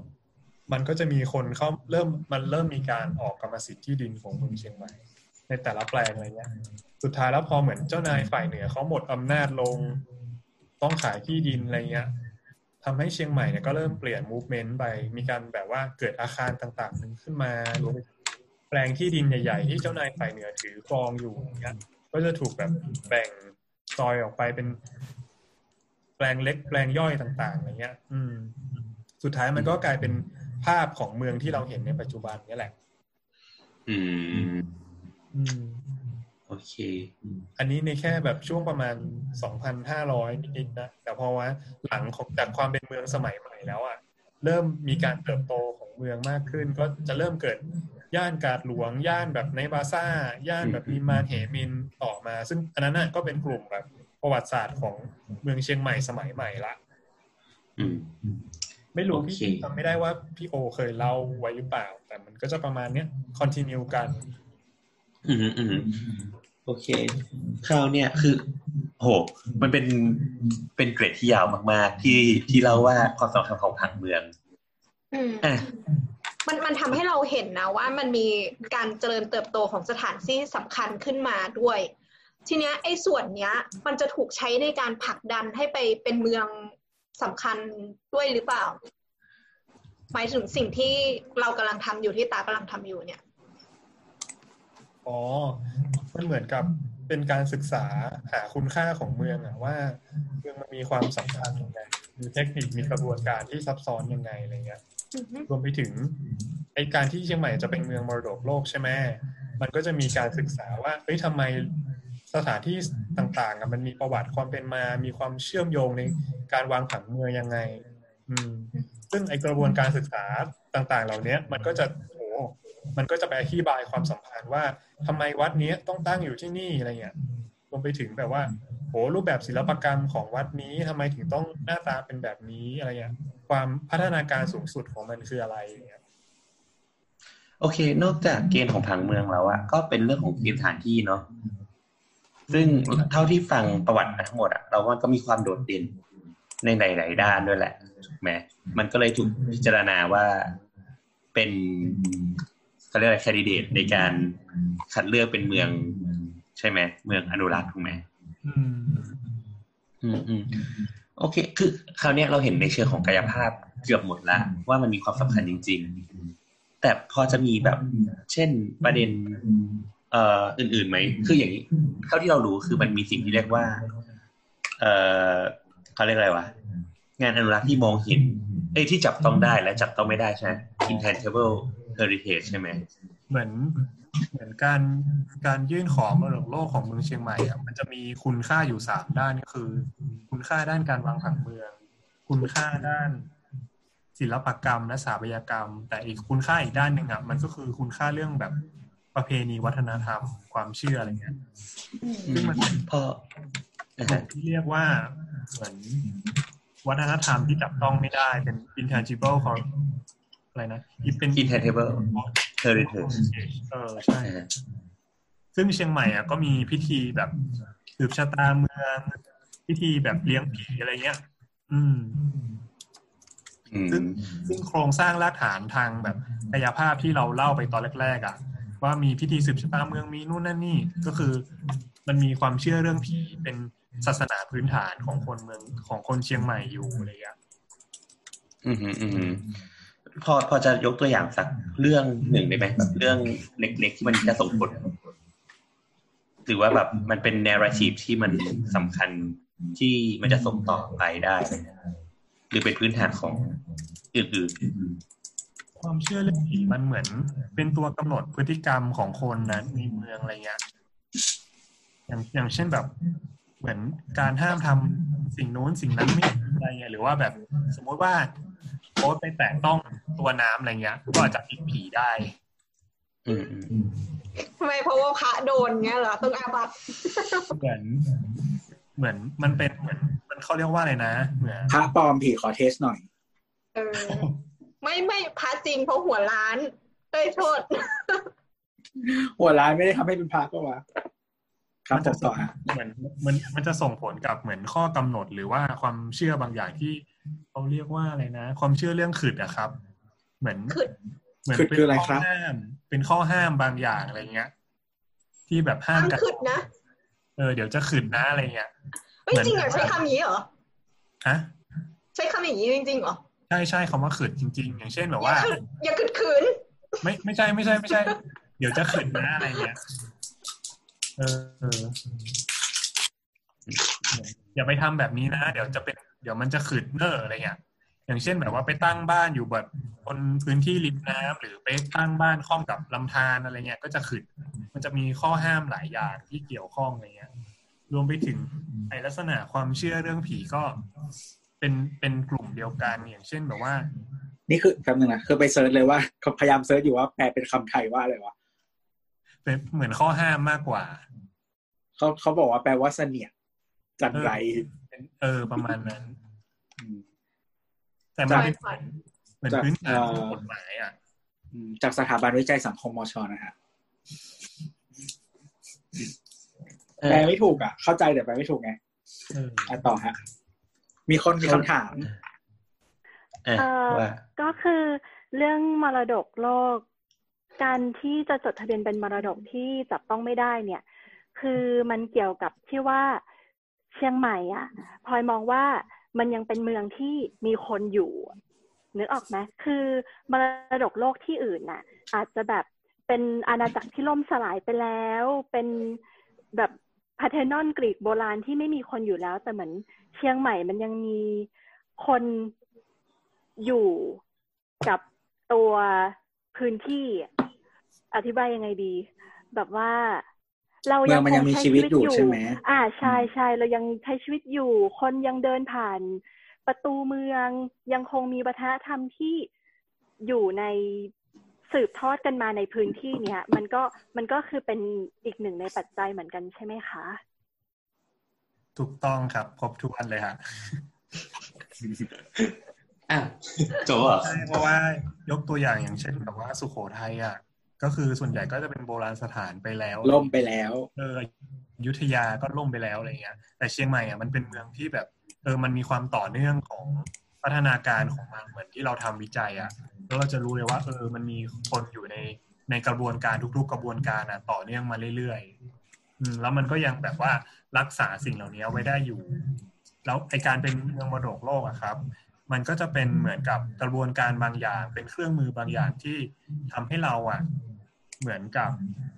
เข้าใจคุณค่าของตัวเอง แล้วก็รักรักษามันเอาไว้เนาะเพราะว่าเชียงใหม่เองมันก็มุ่งที่จะเป็นเมืองประวัติศาสตร์ที่มีชีวิตในแบบของมันอะไรอย่างเงี้ยครับงั้นงั้นเราขอสรุปงี้ได้ไหมว่า การการที่ยังคงรักษาไว้ ซึ่งไอตัวของกายภาพเช่นสถาปัตยกรรมและผังเมือง และการรักษาอะไรวะขนบธรรมเนียมประเพณีทั้งหลายเนี่ยที่มันเป็น intangible heritage มันจะช่วยส่งเสริมให้เมืองมัน มันยังมีชีวิตต่อไปโดยมีรากฐานได้ปะใช่ เพราะว่า อันนี้ย้อนกลับมาที่ประเด็นเรื่องโควิดนะครับ ในในขณะนี้เนาะเราไม่สามารถที่จะท่องเที่ยวระหว่างประเทศได้อะฉะนั้นจุดแข็งของเมืองเชียงใหม่อะ ก็คือจุดแข็งด้านวัฒนธรรม อืมแนวโน้มของเป็นการท่องท่องเที่ยวสมัยเนี้ยหลังจากเนี้ย มันจะเป็นเรื่องของ ลักษณะของไฮกลุ่มไฮทัชก็คือเหมือนชูความโดดเด่นของวัฒนธรรมในการแข่งขันกัน เมืองที่แบบเหมือนไม่มีต้นทุนน่ะ ก็จะแข่งขันยากกว่าเมืองอื่นชิบหายละสิงห์บุรีเอาอะไรขายดีวะจะอืมทำชาวบ้านขายอะไรเก็บภาษียังไม่ได้เลยวะเนี่ยใจร้ายอืมอย่างอย่างอันนี้เล่าเป็นประสบการณ์คือสัปดาห์ที่แล้วไปลองไปน่านมาอะไรอย่างเงี้ยครับ เราก็แบบเหมือนตอนนั้นไปช่วยแบบเหมือนไปเที่ยวแหละหนึ่งไปนิดนึงแล้วก็เหมือนทีมวิจัยก็ลงไปในพื้นที่อะไรเงี้ยแล้วเราก็ไปตามหมู่บ้านไปตามแบบที่เขาทอผ้าอะไรเงี้ยแล้วเรารู้สึกว่าโหแบบ เหมือนเทคนิคหรือกระบวนการอะไรบางอย่างนี่แบบน่าสนใจมากคือแบบไปเจอบ้านหลังนึงมีแบบคนแก่นั่งทอผ้าอยู่เนาะแล้วเหมือนอาจารย์ท่านก็แบบไปถาม ชาวบ้านว่าแบบอุ้ยคุณแม่เหมือนแม่อุ้ยอะไรเงี้ยเหมือนลายเนี้ย เรียกว่าอะไรเรียกว่าอะไรอะไรเงี้ยครับ อืมแล้วคือไอตัวเหมือน culture ตัวนั้นโหแบบว่า ดูแบบน่าค้นหามากน่าที่จะเรียนรู้ กระแสของการท่องเที่ยวหลังจากเนี้ยมันอาจจะเป็นกลุ่มที่แบบเหมือนมาลองสเตย์มาเรียนรู้อะไรบางอย่างหรือมามาประชุมแบบเป็นไมซ์มาประชุมแบบในพื้นที่ที่มีแบบวัฒนธรรมสูง มีธรรมชาติสูงเพื่อเหมือนทำงานด้วยพักผ่อนด้วยไปในตัวอะไรเงี้ย อืมอืมก็เหมือน ถ้าแน่นอนว่าถ้าเมืองที่มีต้นทุนมากกว่า ก็จะแบบแข่งขันได้ในช่วงเนี่ยหลังวิกฤตนี่แหละ อืม มันจะเป็นเทรนด์ที่เขาเรียกกันในช่วงแบบช่วงระยะหลังมานี้มั้งก็คือพวกแบบพวก high tech กับ high touch เนี่ยแหละสองคำอืม เป็นเทรนด์ของการท่องเที่ยวของนวัตกรรมหลาย ๆ อย่าง พวก SME ก็เหมือนกัน ก็จะมีสองคำเนี้ยโผล่ออกมาโอเคเหมือนมันจะเริ่มเป็นการท่องเที่ยวแบบ sustainable ขึ้นด้วยอะเพราะว่าตอนนี้มันดูเหมือนเป็นเทรนด์ใช่มันเป็นความยั่งยืนเหมือนคนเริ่มโหยหาสิ่งที่เป็นรากสิ่งที่เป็นวัฒนธรรมมากขึ้น มากกว่าที่จะเอาตัวเองไปถ่ายรูปหนึ่งแช่ในสถานที่ท่องเที่ยวแล้วจากไปเหมือนคนอยากมาเรียนรู้อะไรแบบเนี้ย มากขึ้นด้วยอืมอืมโดยส่วนตัวแล้วเราก็สนใจเหมือนกันอะไรเงี้ยค่ะนั่นแหละก็คืออันนี้มันมันแปลว่า อะไรขอขอขมวดหมายถึงว่า อันนี้มันแปลว่าจริง ๆ คือส่วนหนึ่งมันจะกลายเป็นสิ่งที่เราคาดหวังว่า เชียงใหม่มันจะไปเป็นสิ่งเนี้ยในอนาคตหรือเปล่า มันมันคือจะกลายเป็น extremely ที่เป็นเมืองท่องเที่ยวเลยถูกไหมใช่เป็นแต่เหมือนว่าพยายามจะแบบเพิ่ม value ให้มันมีมของของแบบการท่องเที่ยวขึ้นไปอีกขั้นหนึ่งอะไรเงี้ยอืมเอออืมโอโอเค ก็จริง ๆ ก็พอเห็นภาพรวมทั้งหมดอะนะ ว่าสิ่งที่เชียงใหม่กำลังจะทำแล้วที่สิ่งที่มันจะเกิดขึ้นแล้วโควิดมันกำลังจะสร้างอะไรใหม่ หรือว่าเออไปตัดสินใช่บางอย่างยังไงคือหมายถึงว่าอย่างเช่นว่า คือเราเราเราไล่กันมาตั้งแต่เรื่องว่าเหตุการณ์ปัจจุบันเนี้ยที่มันเกิดขึ้น แล้วมันเป็นยังไง แล้วก็สิ่งที่คนเชียงใหม่นะฮะทำแล้วก็หวังว่ามันจะเป็นไปในอนาคตอะคืออย่างที่เราคุยกันเมื่อกี้คือประเด็นสุดท้าย ก็ประมาณนี้เนาะ คือจริง ๆ เราว่ามันมีหลายประเด็นที่มันน่าสนใจแหละ แต่ว่าอาจจะจะอาจจะจำเป็นต้องคุยต่อในตอนหน้าๆหรือว่าคุยในแบบดีเทลลงไป เช่น จริง ๆ แล้วว่าอย่างเรื่องแบบ intangible heritage เนี่ยมันก็น่าสนใจเช่นแบบเรื่องผีเรื่องความเชื่อที่มันเป็นแบบ เฉพาะเฉพาะเนี่ยมันก็น่าสนใจ เช่นแบบเรื่องขึดไม่ขึดอะไรอย่างเงี้ยแต่ว่ามันมันมีข้อถกเถียงกันได้ ในเชิงของวัฒนธรรมอะไรเงี้ยก็อาจจะต้องเป็นครั้งหน้าๆเออ ก็วันนี้ก็ขอบคุณตะมากที่มาเล่าเรื่องเชียงใหม่ให้ฟัง เพราะว่าเราว่า จริง ๆ แค่ในในฐานะที่เราสนใจเรื่องเมือง เราเห็นเห็นผังเมืองที่มันค่อยๆโตมาเรื่อยๆอะเราก็รู้สึกว่ามันน่าสนใจหรือแม้กระทั่งตัววิธีการวางผังก็ตามและสำหรับวันนี้ก็ขอบคุณทุกท่านนะฮะแขกรับเชิญและผู้ฟังนะครับ ถ้าใครอยากคุยกับเรานะครับ อยากพูดคุยกับเรานะครับ ก็มาคุยกับเราได้ที่ Twitter แอดเสาเสาเสานะ หรือว่าจะเป็นที่ Facebook หรือว่า Instagram ของสามโคกเรดิโอก็ได้นะครับ สามารถส่งมาได้ทั้ง feedback แล้วก็เอ่อพูดคุยอะไรต่างๆนะครับ ให้ข้อมูลเพิ่มเติมหรือว่าอยากจะมาคุยอะไรก็สามารถนะครับครับวันนี้ก็ขอขอบคุณตามากครับ แล้วขอบคุณคุณพลอยด้วย แล้วก็แนทด้วยที่ยังฟังอยู่สวัสดีครับ๊ายบบาย